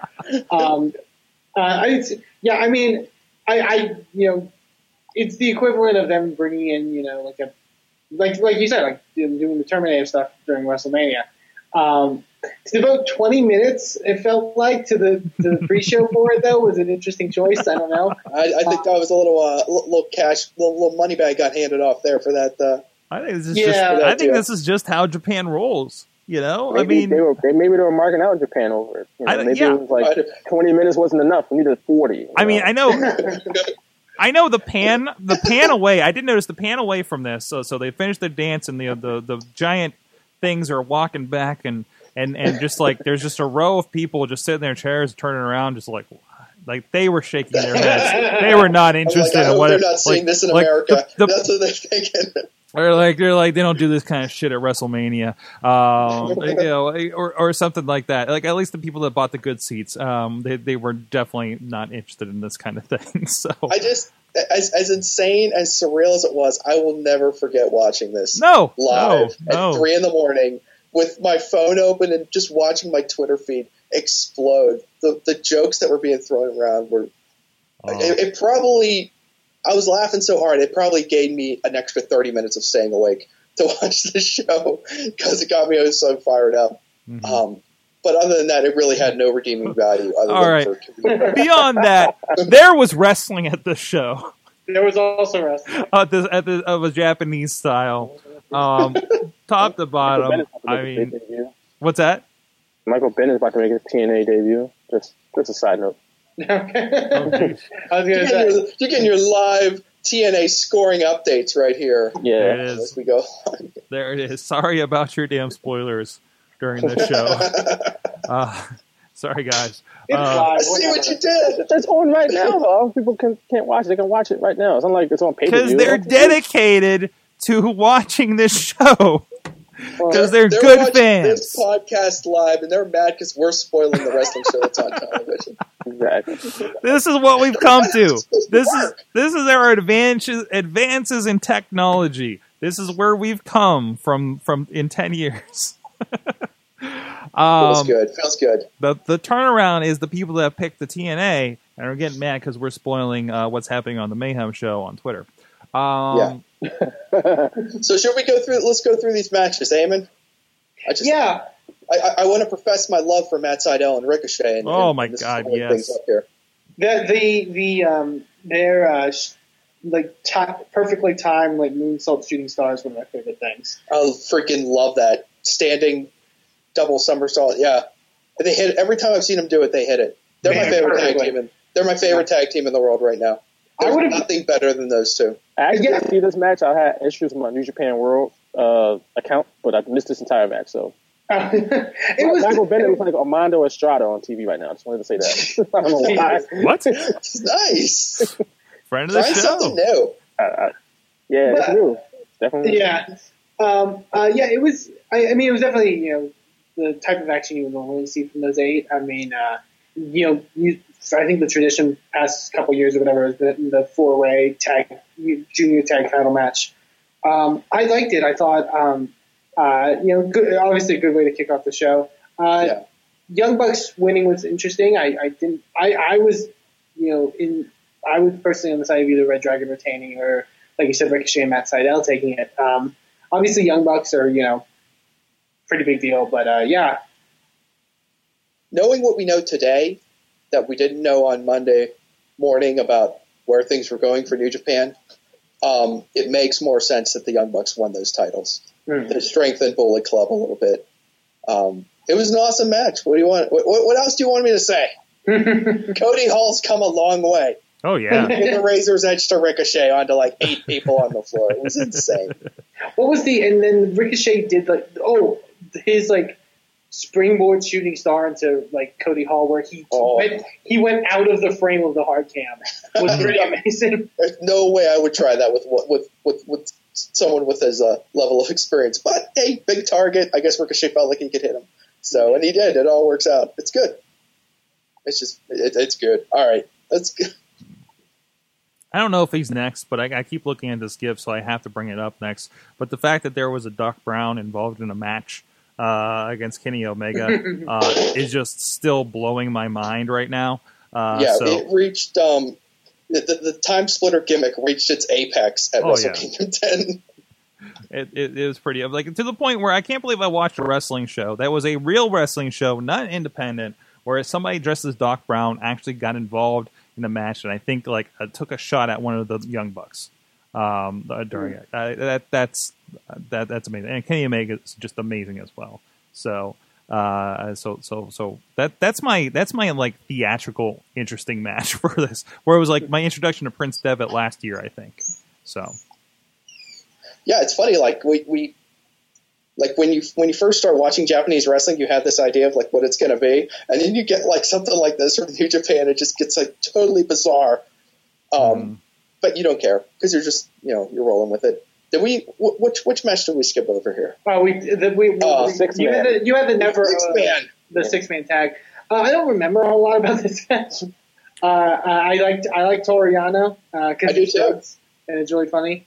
Um, I feel like I really hope that like the Briscoes aren't like like like how I think WWE like kind of interprets like Japanese wrestlers. You know what I mean? Like Mhm. that's how Japan views us. Oh yeah, It was a big lot of Americans. Yeah, uh, yeah. I mean, it was decent. I don't really remember a whole lot of it. I, I Um, want to know how Redneck Kung Fu went over in Japan. It was kind of over. seemed, seemed to go okay. Mark was working. It's funny when there's no there's no noise at all in the crowd. Just sit there in silence, and you hear Mark Briscoe just yelling and screaming, or Jay Briscoe yelling at the Yeah. crowd, and there's no Yeah. response. Yeah, Yeah, you, you, They you don't could tell that the Briscoes were there to to, to get some eyes on him because they, they came out like just screaming for attention. It was cool just to see them enter, just making their entrance in an arena that big, like Yeah. thirty five thousand people. I'm like sitting there wondering, like, has have they ever been in front of this many people before? They've been in I- I- Japan. maybe. I'm not sure of that many people. I don't know. Man, that's that was a crazy crowd. Um, but it's awesome for them. that's great. Um, and they beat those three losers from the Bullet Club, so it's all right. But you know, isn't it Aw. isn't it kind of isn't it kind of because no, I was gonna make a comparison that I really didn't work. Move on. Very good. Are you gonna do, do, do Were you going to compare anything to Sushi Sword? Don't do that. No, no, no, no, no, no, no, no. It was kind of just uh, arena sizes and, and, and, and, and stuff like that. But uh, but never mind, never mind. Um, oh, yeah. no, no. It, I- I'm still working it out in my head. I'll come back to it. Okay, good deal. What was uh what was next, Damon? then, then we had the Ring of Honor title match. Uh, Big Mike. Not a bad Which I, match. I was kind of that was the one match on the card I was underwhelmed by. Um, I- well- I don't know. I I feel like the you know and Big Mike you know was, was you know got rave reviews and all that stuff for his the stuff he did in the G one this year, uh, and, and you know and, and well deserved. Uh, I just felt like it was very underwhelming. I, I it felt very short for a Ring of Honor World Title match. Yeah. Um, But it's, it's not Ring of Honor, so I guess they don't dedicate that much time to it. That's true, yeah, and I think that was a it was a case of that. Uh, I don't know, you just kind of expect more from those two, and not I mean not to knock them or anything. It just felt very, I don't know, basic, you know.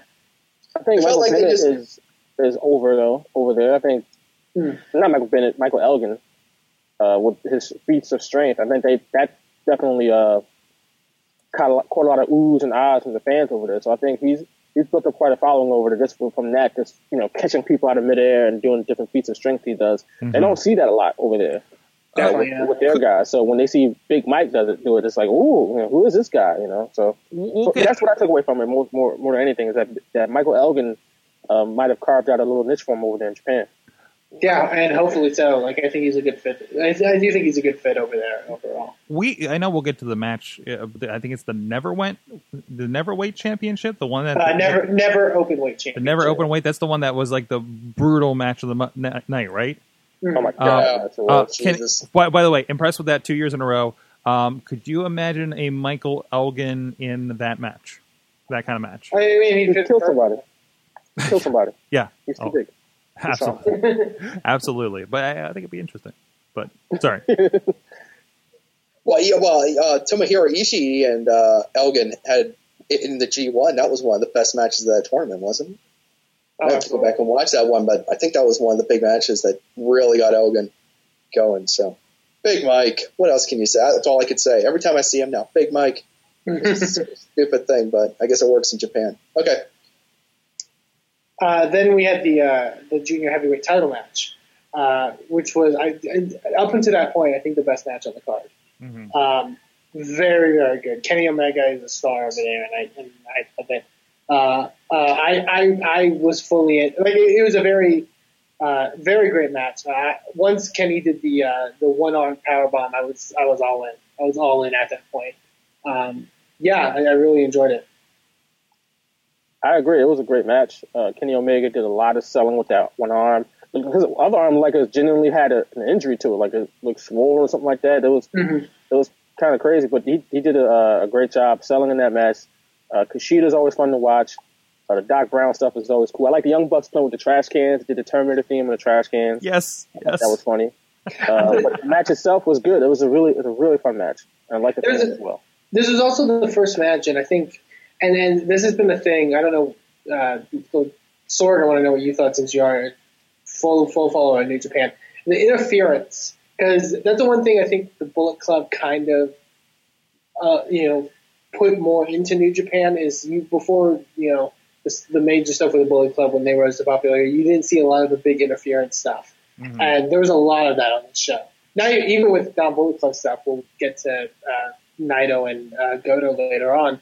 Um, what, what, what, what did you think of that? So did it throw you off, like like when you were watching it? It, it did because this match probably could have been better without the interference. Right, right. uh, Especially good- like, perf- performers like that. But it's also like almost the only match that had that. Uh, but it also um, felt like an American match because of it. I think it would to me. better without it, though. I think it definitely Oh, would yeah. have better. But Yeah, I don't think it was still really good. necessary. Yeah, I mean, I think I think Omega and Kushida could go star, star, star, stars, however high you want to go if they wanted to have just a pure wrestling match. But I mean, there's so much pure wrestling on this show, anyways. I think you know, from a variety standpoint, I think it's cool to kind of like mix things up here and there. So I think I think the match was awesome, and I think it served a purpose in being kind of like this chaotic, um, interference-filled kind of thing and also important having Kushida win because I mean I think someone pointed out how many foreigners were on this uh, card for this uh, Wrestle Kingdom show, so it was good to see those Japanese guys get their win for the hometown fans. Send them home happy. Right. Uh, yeah, and after that, we move on to the uh, heavyweight tag title match with uh, Bullet Club against uh, Honma and uh, Makabe. Um, I like this. Uh, Honma is, is, is definitely still over, uh, even after the whole uh, uh, you know news that, that broke not too long ago. Uh, which is which is good for him. Yeah, I like this match. Um, I'm very interested to see how Gallows and um, uh, Anderson fit in WWE if, if, if everything that we've been hearing is, is true. Um, mainly from the fact that Anderson loves the curse. They were on the. Um, I'm sorry, I was I was watching the the first part of um, the Tuesday morning show, whatever uh, New Year's Uh, Rush, New, New, Year, New Year Dash, yeah. no, New Year Dash, Dash, Dash, yeah. matter. Um, and uh, if you go check out the uh, the match that Gallows and uh, Anderson are in, after the match they walk over to the announce the English announce position, and Anderson takes off Kevin Kelly's headset and lets loose a string of expletives. That will that will curl your hair. It's unbelievable. so yeah. He's got to adapt that, and I don't know what the hell Karl Anderson is going to do with, with himself without the gun stun, because that is that is just everything. Yeah, that's the RKO. I mean, what are you going to do? I, I, I think I have a suggestion. I say give him the Stone Cold Stunner. It's basically the same move, and the other guy isn't using it. So the other guy. What about the springboard stunner? We'll, we'll be all right. yeah, get rid of that thing too. Yeah, yeah. But hey, uh, yeah, no, I like this match, and I think yeah, Makabe and, and Honma winning was uh, was the right choice. How about wins the title? Like he, he doesn't even win matches. He has a title now. How about that? Yeah, yeah, yeah. He, it's a great. I love a good understuff. A You good know, you know, the funny thing to me is that we talked about Yoshitatsu not really being all that like excited, but this one match he got really excited for Honma. Like when he did the headbutts, he really got excited for Honma's uh, the Kokeshi headbutt. Like when he did it off the top, he was like, "Oh!" He, could, he couldn't believe it, the headbutt. So if there's one thing, Yoshitatsu got excited for Honma. Yeah, and then uh, I believe, I, I believe from this point on, this was my, this is where the show like delivered match after match after match for me personally, and that was uh, uh, Tetsuya Naito uh, taking on Hirooki Goto. Um, I can't pronounce Naito's stable's name, and I hate it. Oh, Um, We need to get Garza in here to uh, help us out with this. sorry, it's a lot of letters. what's the English trans? I forget the English like the um. Oh, um, I It's saw a it. basic word that we can say easily. I just Yeah, it's, it's on it's on Wikipedia. I, I saw. I had to. I'll have to look it up. But um, no, I love his stable. Um, personally, because of the fact I got to work with uh, Watanabe in Inspire Pro, aka Evil, and he has he has such an amazing look right now. Like he, I love, especially with like the giant sword that he came out with. It was Oh, amazing. This is the give him a one. better This is name, though. They had to give him a better name than Evil. I, I don't know. I like it's all capitalized though. So this is Oh, this is the group that I'm sure came it out. looks awesome in Japan. So like it's evil. it's evil. Uh, Naito's amazing. I've never seen anyone do this kind of character before. Just like total slacker. I don't give an f. well, he wrestler, was and you know he's good. It's to just give, it's so to give cool. Naito like sort of a backstory. I don't know if sort of you kind of like the story necessarily. Last year or so, around that, like he was kind of the Roman Reigns in a sense, Yeah. in the sense Yeah. that he was the guy that was being positioned for like the top, you know, position, but people weren't really buying into him. Even two years ago, when they voted, they had people vote for the main event for the Wrestle Kingdom. They vote. He was in a title match. He won a G1. It was in a title match against Okada. But he, but he wasn't in the main event. Right. They voted Nakamura and Tanahashi the IC title match in the main event. So he, they didn't even like him two years. Like they really don't like him as a babyface. I didn't. Yeah. As a matter of fact. Very Yeah, but him him in this role is perfect. Um, uh, I the opening, and I'm not even talking about the wrestling. Just part where from when Goto starts coming out is amazing. Like there's such an intensity to it. Like he's like there's such an intensity to Goto especially, but just like Naito like shoving down the cameraman and like it was it was really beautifully done. Um, yeah, They're I not mean- nice people. no, they aren't. Um, and I, I uh, it was a, it was to me a teaser for the next match on the card because there were some really like hard, like Naito landed on his neck a lot. In the match. There was some. There was like a nasty table spot during this uh, match. hmm yeah, yeah, yeah. They did like a neck breaker onto a table uh, outside the ring, and it didn't break because that's what tables in Japan do. They do Yeah, not break. It broke as well as well. Because here's the thing: people crap on the Japanese table, like like Botchamania a lot. But he, well, the thing is, they legit they they intentionally do not cut the tables. Right. Because guess what, guys? Tables aren't supposed to break like they break in WWE. That's not how tables work. Oh, you get my dander up now. All right, Oh no, physics. the word it. so it, it's technically how they should break. But no, I, I like I said, I really enjoyed the, the yeah the top rope uh, uh, Yoshi tonic thing where Naito just had, landed neck first was just nasty. Um, yeah, and Goto going over was a bit of a surprise, but I, I, I still thought it worked. Yeah. By the way, uh, it's Los Igno Ig, Igno Ingo Bernables. That's, I think that's right. In Spanish for the unforgivables, I think, or ungovernable. Oh, that's it. Yeah, ungovernable. Google, Google Translate gave me unruly. So I mean, either way, I mean, I get, I get, you get the. Uh, They're on something. Yeah, they're, they're not nice people. They're not nice people. They can't be controlled. These people are. They do what they want. They're- Incorrigibles. That's what I'm going to call them. Yes. Yeah. Uh, but then we went to uh, the match Sorgi mentioned, the uh, never open weight title match with Ishii and Shibata. Um, there's, I think we kind of brought. I mean, it's kind of what we brought up in the big question about how like it's cool to see talents that we've never thought we'd see in WWE like kind of make it now. Um, I feel like Ishii and Shibata are the two of the guys that could conceivably never make it in the WWE. like from a from a safety perspective. You I probably have a point. I think Ishii. I think Ishii's got a look that would work in America. Oh, absolutely. even if it's not necessarily in, in WWE. And if you can convince him not to, you know, bash people in the head with his own head, hmm. might have a chance. like he uppercutted Shibata with his own head. Like They cracked each other's skulls, like banged each other's skulls like Yeah, two, two rams in the wild, just bang. And there was no like work. This wasn't like a work type of thing. There was no space in between. They literally rammed their heads into each other like it was no tomorrow. yeah. Like there wasn't like oh we hit him in the shoulder like you know people do with headbutts. Like I remember Daniel Yeah. Bryan and Dolph Ziggler at WrestleMania at the top of the ladder. They were hitting each other in the shoulders, like in the neck shoulder area. Yeah. They would hit each other in the head. It was disturbing. It Th- was like w- wait, wait, we're we're like you think twice about. I don't. It was just weird. Like you, that sound was sickening. Like I just I never seen it like that before in my life. I hope to never see it again. Actually, but that's yeah. All this stuff about concussions and CTE, and then you got these two guys just banging their heads against each other. That's crazy. Is this- is just nuts. this is the second year in a row that this division delivered like the most jaw dropping match for me. Not the flippy stuff, not anything else. As much as I love everything else, um, and I'm watching the the set styles clash on loop in here in preparation for what we're about to talk about. Um, but like, is this like is the point of this division to be kind of the closer to MMA crossover bit, or just just seeking the most, just seeking brutality in in, in, in some fashion? Well, like- I mean- I mean- Go ahead.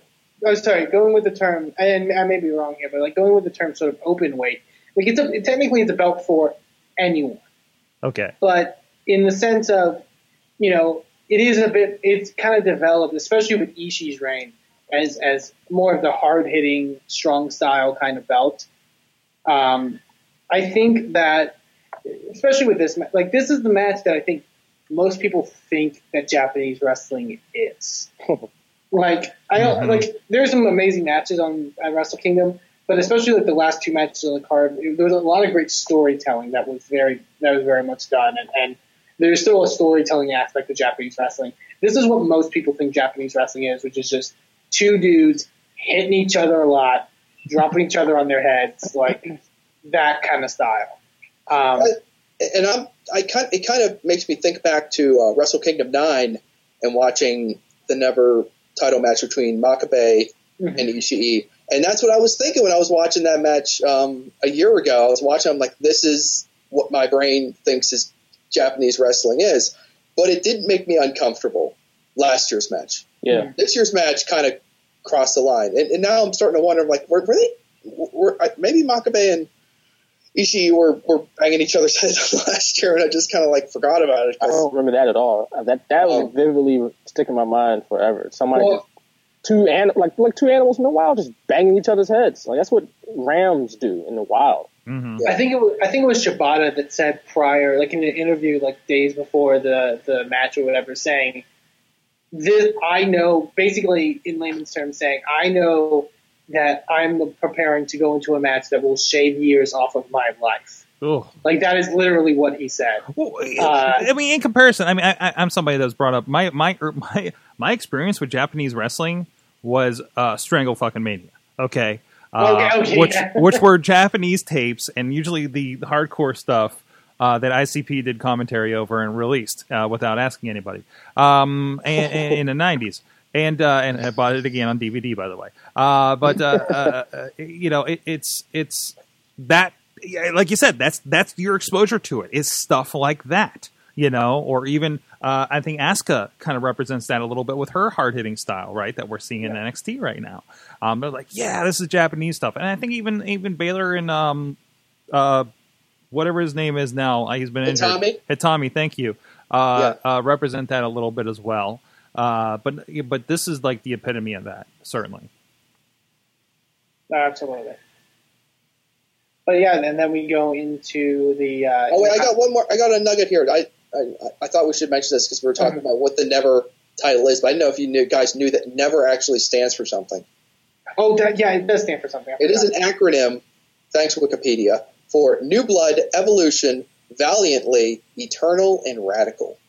There's nothing in this name that says anything about bashing each other in the head. I can't remember. Yeah, yeah. It's good I to can't see. remember if it, if it gives you a, uh, a test. I can't remember if he was the first champion, but he was uh, the other like big prominent never open weight champion. I think in recent memory has been Masato Tanaka. Hmm. And for those that know Masato Tanaka from his Oh, baby. PW, like it's you can see you know the comparisons. Um, Yeah. But yeah, That was like supposed to be like their like developmental or something like that, right? From what I remember, like NXT and it was going to serve that purpose, but they just never went through with it, something like that. Yeah, definitely. Um, yeah, and, uh, but no, I think the belt is kind of it's it's now. I think that's the belt. It's on par with the Intercontinental and the heavyweight title right now in in, in New Japan. So, Okay. but yeah, uh, speaking of the Intercontinental title match, Nakamura versus AJ Styles, uh, first time ever one on one, which is so shocking. Like, like I, I feel like you you think you know all like with all the G ones and all the stuff, you know, you would think, oh, Nakamura and AJ had to have wrestled, you know, one on one at least once, but never apparently, um, which is so cool. Um, yeah, this was great. Um, this was also another very uh, gift worthy match because I think as much as the gifts of uh, of the pre show uh, twenty minute dance party uh, uh, were being shared around on Twitter, the other the other most shared around thing was uh, AJ Styles uh, imaginarily shooting Nakamura, and Nakamura catching the invisible bullet. Oh, so great. Yes. That's good stuff, man. That stuff you can't teach No. somewhere. No, you can't. That's the kind of thing that you see Nakamura do, and you're like, he can he can make it work in America. You can't teach that. You can't script that either. That's just something Mhm. that's just innate, and you just do it. Hmm. And it was awesome. It was awesome. This whole match was awesome. The the Styles clash in Japan is literally the equivalent of a gun. I mean, like that move has hurt a couple people really bad. Including And now- Yoshitatsu. It Yeah. puts the fear of God into everybody every time he hits it. Um, and then they put the twist on it with the um, with with the one arm. He, he came out of like a triangle, Yeah, and he stood an up, arm hooked, bar or something. stood Stood up, up hooked from his it. arm, and then just did it. Boom. hooked one arm and, and did the Styles Clash, and and I mean this is this is the point in the uh, in the show where for me like like Kevin Kelly like was like at his peak because he's like freaking out. He he's like selling so hard that that's the end of the match, and then when he kicks out, it's pretty awesome. and talking about stiff shots, uh, uh, the Bomaye, Oh, well, both of them. I mean, were ooh. the Uh, one to the back of the neck looks devastating. I mean, I know I, I'm pretty sure he's doing it as safe as possible, but it just looks devastating. Like it's going to paralyze you. it's it's it's one of my favorite moves right now in wrestling. Like that, like that's probably one of the best finishers that that's that's out right now. Oh yeah, Like it looks like it just it just kills you, especially when he does it from behind. Like you're just getting shot in the back of the head. And the way AJ sold it when it's like his head is down on the mat, but his butt is in the air, like he's just completely limp. Like that's good stuff right there. Yeah, I mean, he sold it like uh, Ibushi did last year, and I was I didn't think anybody could take it like Ibushi took it last year. But yeah, Styles, ooh. um, yeah, that was really fantastic. Awesome. And and yeah, and then we go on to the uh, the main event with uh, Tanahashi and Okada. Um, another, like I said, really fantastic match. A lot of great storytelling here. Um, a lot of great like like I think people think this kind of style of wrestling is like this style, but also like the kind of the Ring of Honor style is the best way I could put it. They think it's very much just like move, move, no real storytelling. But they did a lot of great storytelling in this match. Uh, the mo- just the moment of like going towards the end and and um, Okada doing that run, going for that one rainmaker, and then like them sort of collapsing and like um like ha- like having a str- that that struggle where like they both had each other like kind of gripped or whatever. Um, yeah, it was it was amazing. Uh, really really fun match. I, I typically don't like the, the the matches where they just go finish, kick out, finish, kick out, near fall, near fall. But it fit this story because this is the eighth match in the series. These are the Yeah. two top guys in the in the business over there. These are the guys. So you're at a different level here. And like I said, this is the eighth match in the series. It's not like this is the first match. When you see that with a lot of guys in their first matches together, they'll have kick out all their finishers and all this and that. Yeah. It fit this one because they probably hit one finisher before and one, or hit two finishers before and one, and they they built it to where now one finish ain't gonna do it. Not with these two because they're the top, they're the two top guys in Japan, and this is the eighth time, you know, and it's, and it's for all the marbles, and it means a lot, especially for Okada because he never beat uh, Tanahashi in a dome, so it fit this narrative, and it just, I mean, I thought it was over a couple of times. Like I really thought it was over when I think Tanahashi hit at least one high fly flow, and he kicked out. I was like, oh god, this is crazy. Then I figured after Okada hit one rainmaker, it was over. And no, he had hit two or three more. Mhm. But but even though that's it seems gratuitous sometimes, in this specific instance, it fit because you know that's just how these two guys have been built up for all this time for what now four years since Okada went back to New Japan. Yeah. I mean, it, it it fit this specific narrative. I wouldn't I wouldn't jive with it a lot of other times, but in this specific one, I rock with it. I also think like the ability to sort of like kick out each other's finishes also plays with like how close the near falls were. Like like they were they were extremely close near falls. Um, like usually if you see like I don't mean to use that as an example, but like John Cena for example. I mean he he's known that people kick out of the kick out of the AA more than anything now. and like and it's normally just like one, two kick out, like you would see with normal kick out. Um, but to just like the just the millisecond before get the shoulder up is is yeah it, it, that really allows it it saves those finishers. It still makes them feel important. It still makes them feel like that could be it at any point in time. Um, After that, the fans in Japan were going crazy. I mean, they don't go like crazy during matches like Yeah. that. Usually, Yeah, yeah, yeah. they're more subdued, but they were into this match and they were making noise, especially for those near falls. And they brought in hook, line, sinker. So, as much as you can complain about the different near falls, the crowd bought in. And if you can get that crowd to buy in and to that extent, you're doing something right. absolutely, yeah. it, it's amazing that that these two guys have have had what like three out of the past four dome shows or something like that where these guys have had that title match and then you know they're getting ready to ring the bell before the main event uh, Monday morning and that crowd is going crazy Right. like the, they haven't even done a move yet and the crowd is going crazy and that anticipation was so intense and uh, I mean it, it, the match is special to me because Tanahashi and Okada, that's the combination that got me into Japanese wrestling. Um, I, I got kind of pointed in that direction when somebody wanted me to vote on like year end awards, you know, three or four years back. And I had to go and watch, you know, Okada and Tanahashi. I had to watch like two of their matches, um, from like three or four years ago. Um, so I could fill out this, uh, fill out this ballot. And it was like, oh, what in the hell is this? You know, that was so, and then to see this thing just go on, you know, year after year and just keeps getting bigger and bigger to the point where they're like stealing each other's finishers in that main event. And it was awesome. So like for me personally, I loved it. And I was really happy that they, that even though it was a combination that's been done, it's a match that seems like it feels like it's been done to death, that they still got everyone going by the end of it. I mean, I, they didn't even really, not like it looked that hard. I mean, like the fans were into it the whole way, um, which is awesome. I, I you know, I, I can't say enough good things about about that match or those two guys. They are on another level. And then the right guy won, I think. This was Yes. definitely a case of, you know, they, they told a great story and, and really Okada, you know, is established as the guy right now. Like, and yeah, I, I think it's, and then people could argue that he was been the guy for, you know, years now, but, you know, I think to American fans he has. I don't know completely if he's been given that final, like, you are our top star. And I feel like this was a case of uh, him them really doing that. Awesome. Uh, once again, I think uh, this opens up. I love that we have the accessibility to this, and even that that you know some of us can uh, uh, filter through all the Japanese writing and get into Japan World and be able to actually watch this thing. You know, it, this wasn't on regular pay per view, was it at all? No, The- I don't believe so now. But we did have you did have options. So so you know, I think I think uh, it did a long way to expose a lot of people to it last year. Uh, with that, even they were not with Global Force, whatever the hell Global Force is these days, I don't even know at this point. Uh, but but that's cool. If you have a chance, um, uh, New Japan World, uh, there are i i there are tutorials to sign up for it. Is that correct, uh, Eamon and Matt?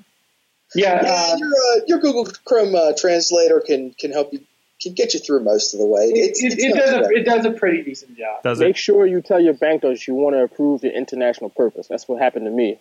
Oh, Oh, really?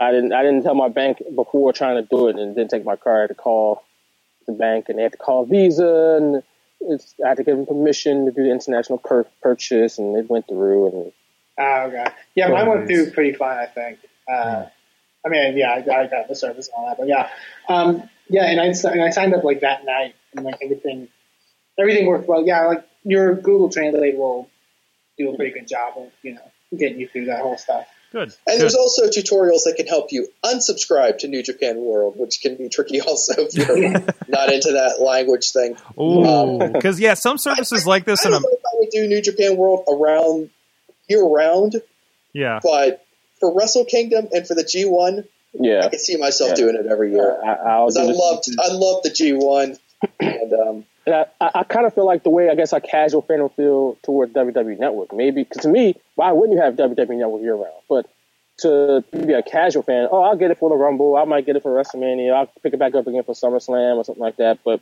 I wouldn't get it for Battleground.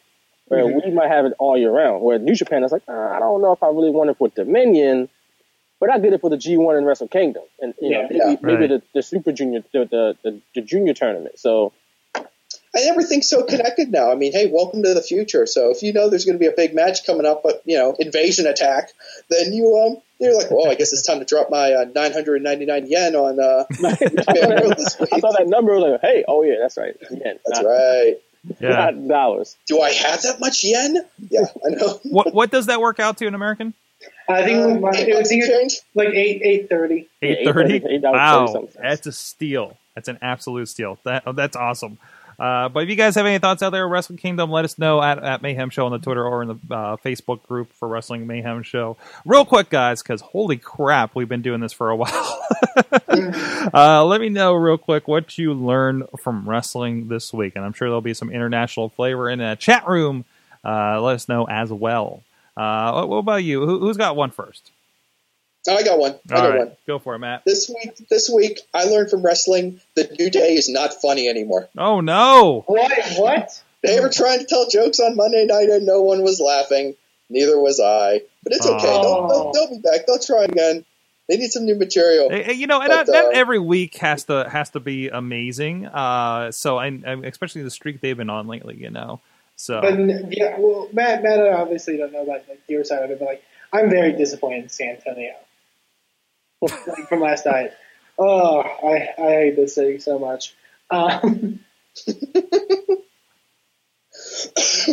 how about Uh, you? Amy? Oh, that- Although I don't want heel authority figures around anymore, I think that's a a trope WWE has relied upon too heavily over the last what 17 years. Mhm. Uh, I still do have an affinity for Vince McMahon on TV. Uh, say what you want about him as a creative czar, he may not have what he used to have on creative TV. As an on-screen character, Vince McMahon is still money. As an on-screen, just solely as an on-screen character. And that's the only thing. I mean, I, like I said, don't want heel authority figures around, and you just criticize Vince all you want for his creative decisions. But as an on-screen character, he's still funny as hell to me. I don't know if it's just because he's an older man now and he, he, can- he he's a crazy old man. I don't know, but to me, he's still good as an on-screen character. Just just purely as that. Mm-hmm. Man, I learned. Do people disagree with that? Is that like something crazy? no, I agree. Uh, side, side it with mine because it ties into that. Uh, I learned I learned from wrestling this week. If you do this with your hand and put your hand like this, that you can't. Nobody can tell that you're flipping them off. Did anyone? Did you guys see that? when it came out? I saw that. Wow. Uh, wh- wh- why, why, what was Vince's strategy? I'm gonna flip it- you guys off, but but I'll protect it because Wouldn't be a camera behind me too, like that. that No, would but- show my hand. Nobody in the crowd. Uh, I kind of kind of related to that. No, I agree with you, but I, I had a I had an epitome mo- epitome moment when they came back from break to him trying to flex his pecs and realized we're like we're like uh, watching a seventy year old man in a sleeveless uh, referee uniform trying to uh, flex his pecs, and I'm just thinking, you know, sometimes I just step back and try to be the casual fan that doesn't know what wrestling is, and uh, and just just just thinking would I really stick around at this point? Uh, so then he shrugs his shoulders like, "Oh, I don't know. They got a mind of their own. I can't control them." Well, what's up? I, I don't know what I can't control my body. This is this is new to me. You know, uh, where where did this come from? Oh, God. that was Wow. hysterical. But wow. Uh, and uh, uh, Garza learned that just like 1984, if you can't build them, steal them. Uh, Oh. that's probably a good one. Bobby, Bobby F. J. Town learned that he was uh, unin- uninterested in Mr. McMahon's confusing performance until he reminded me of my love of the '92 Rumble, and I'm excited for wrestling again. That's right. And Ric Flair is going to, or I'm sorry, Roman Reigns is going to be Ric Flair. Uh, yeah, yeah, With a tear in his eye. with a tear in his eye. oh, jeez. Oh, I'm watching it at some point. I need to go watch it tonight. I again now too. Thanks. Um, I'm going to I'm going to start watching Random Ru- Rumbles again, going up to this one. But guys, If I you're think- looking for a random Royal Rumble to check out, let me think about the one. I think it's 07. yeah, What's the one where, or is it the one where uh, Cena and Umaga have a last man standing match? Yeah, that's what it sounds That is an Oh. awesome show. And Taker and Shawn Michaels like the final two in the Rumble. Oh, Oh. man, it's a good one. It's really good. Oof. Uh, guys, thank you so much. Wrestling Mayhem Show 501. Gonna get used to that. Uh, it's year 10 of uh, this show uh, kicking off. Thank you so much, Vaughn Johnson from Philly.com, the squared circle in the sports section. Some great stuff over there. Thank you so much for joining us in uh, the you- first thank you show. for having me back on, man. I appreciate it. Awesome, awesome. You you are you are in the you are in the cycle. We'll we'll try to get you in here every once in a while. Here, it's great having you on, and uh, we'll we and we don't and we don't take it personally that you're from Philly.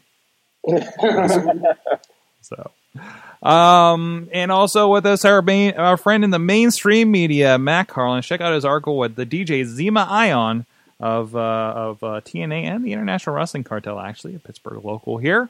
And, uh, and and of course the great articles over at WrestlingMayhemShow.com and the Around the Indies at IndieWrestling.us. I think Eamon mentioned something along those lines. WrestlingMayhemShow.com, the column from last week, 2015, the year John Cena's attitude adjustment stopped working. Yes. nice retrospective. I Yes. think you'll all enjoy it. And I always love um, because you're a very multimedia presentation when it comes to around the indies. Um, you know, any anytime you can find something Twitter or Instagram or, or, you know that, that that can help kind of illustrate things that have happened, I, I think is, is is amazing and kind of helps, especially something like that. That you know, I don't know half these names, you know, but I get to see something. Um, I think it's really good for people wanting to kind of dive in a little bit to what's going around uh, going on in the indies in the states um, as well. Eamon, Eamon Payton, Eamon two, please, of the Inspire Pro Wrestling organization. Um, and also, I think you were a part of the TNA Asylum Years uh, experiment episode this past week, right? Oh, oh, I was. Oh man, That the- was a, that, was a thing we did. You guys that I watched- somewhat regret. uh, but but I hear the fans want more. You guys watched the first episode of TNA ever? Is that correct? We did. Uh, I actually, I, I preemptively watched the second one. I think we'll hopefully be doing one on, on the second one. So I don't know when, but hey, if people want to watch it, we'll keep going through it. Awesome. Go check it out. It's on the YouTube. It's on the um, uh, uh, Wrestling Mayhem Show super feed on the iTunes and the Stitcher. And uh, and let us know what you think about it. And if there's anything else these guys want to, uh, hey, hey, our guest the last show, Rob, uh, Rob, uh, Rob on the run on the Twitters, he says if you get into some old shows, old classic shows, he's interested in joining you. Uh, so uh, reach out to that perhaps. Uh, Eamon two please for him. I'm at, I'm at Sorgatron on the Twitters. Uh, I talk wrestling every once in a while. It's usually over at Mayhem Show on the Twitters over there. Uh, and of course, please join us on the Wrestling Mayhem Show Facebook group, WrestlingMayhemShow.com. Uh, and of course, uh, drop us a line at the usual parts. Uh, the email address Good time. Good time. Good times at WrestlingMayhemShow.com and the phone number 412-206-WMS0. And, uh, and let us know what you think of the show, what you think of wrestling. Sometimes we read stuff on the show or listen to the voicemails as well and get your opinion in here or join us here live at live.wrestlingmayhemshow.com about 9 p.m. Eastern Time. Just like that do flicky in the corner, and see what people have to say out there. Uh, thank you so much for everybody joining us. Uh, Garza, Bobby F. J. Town, um, um, and everybody else throughout the night. Alex Cars, um, uh, Mad Mike getting mad at us spoiling the Twitters. And he's getting mad because I left the, the, the hangout, and it's just angry Mike with his hands up all the time, as I imagine him getting mad at our spoilers for for Impact. Uh, and uh, I don't know, we you guys doing a midweek war on Impact after this? Or this week potentially, I might be coming back. Uh, keep an eye out for that as well. Thank you so much. See you guys next week. Mayhem. Oh, geez, I almost forgot. Hi, geez. Uh, shouts to first of all retro. Um, jeez, the retro gaming. Uh, uh, Pittsburgh, Pittsburgh retrogaming.com, I believe the, the thing is. Um, they're doing something here in the town, a, a charity event, and as well as the Wrestling Mayhem Show 10, 10 year uh, pa- party we're having uh, next Thursday, January 14th, at our friends Looking for Group in Brookline. If you're Pittsburgh local, please come down. Uh, it's going to be open night for gaming for you guys, and we're going to have some fun with that. I think we're going to try to have a WWE 2K16 tournament. I have prizes. I have prizes. They're sitting right over there. We have some stuff here in the studio, um, and they're not all just the uh, super sad uh, World uh, WCCW Von Erichs DVD that I've been trying to get rid of for years. Uh, I won't. I mean, maybe the the loser will get this, but other than that, I got some very very special fun stuff uh, for that night. And uh, come down, play some play some Xbox with us, and uh, they got an Oculus Rift. If you guys want to guys, guys check out some VR, come on down um, and look for that group. Uh, look for that event over on the Facebooks. Thank you so much. Mayhem out. Just wait,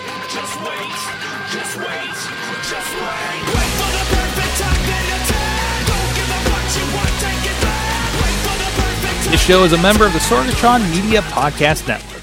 Find out more at sorgatronmedia.com.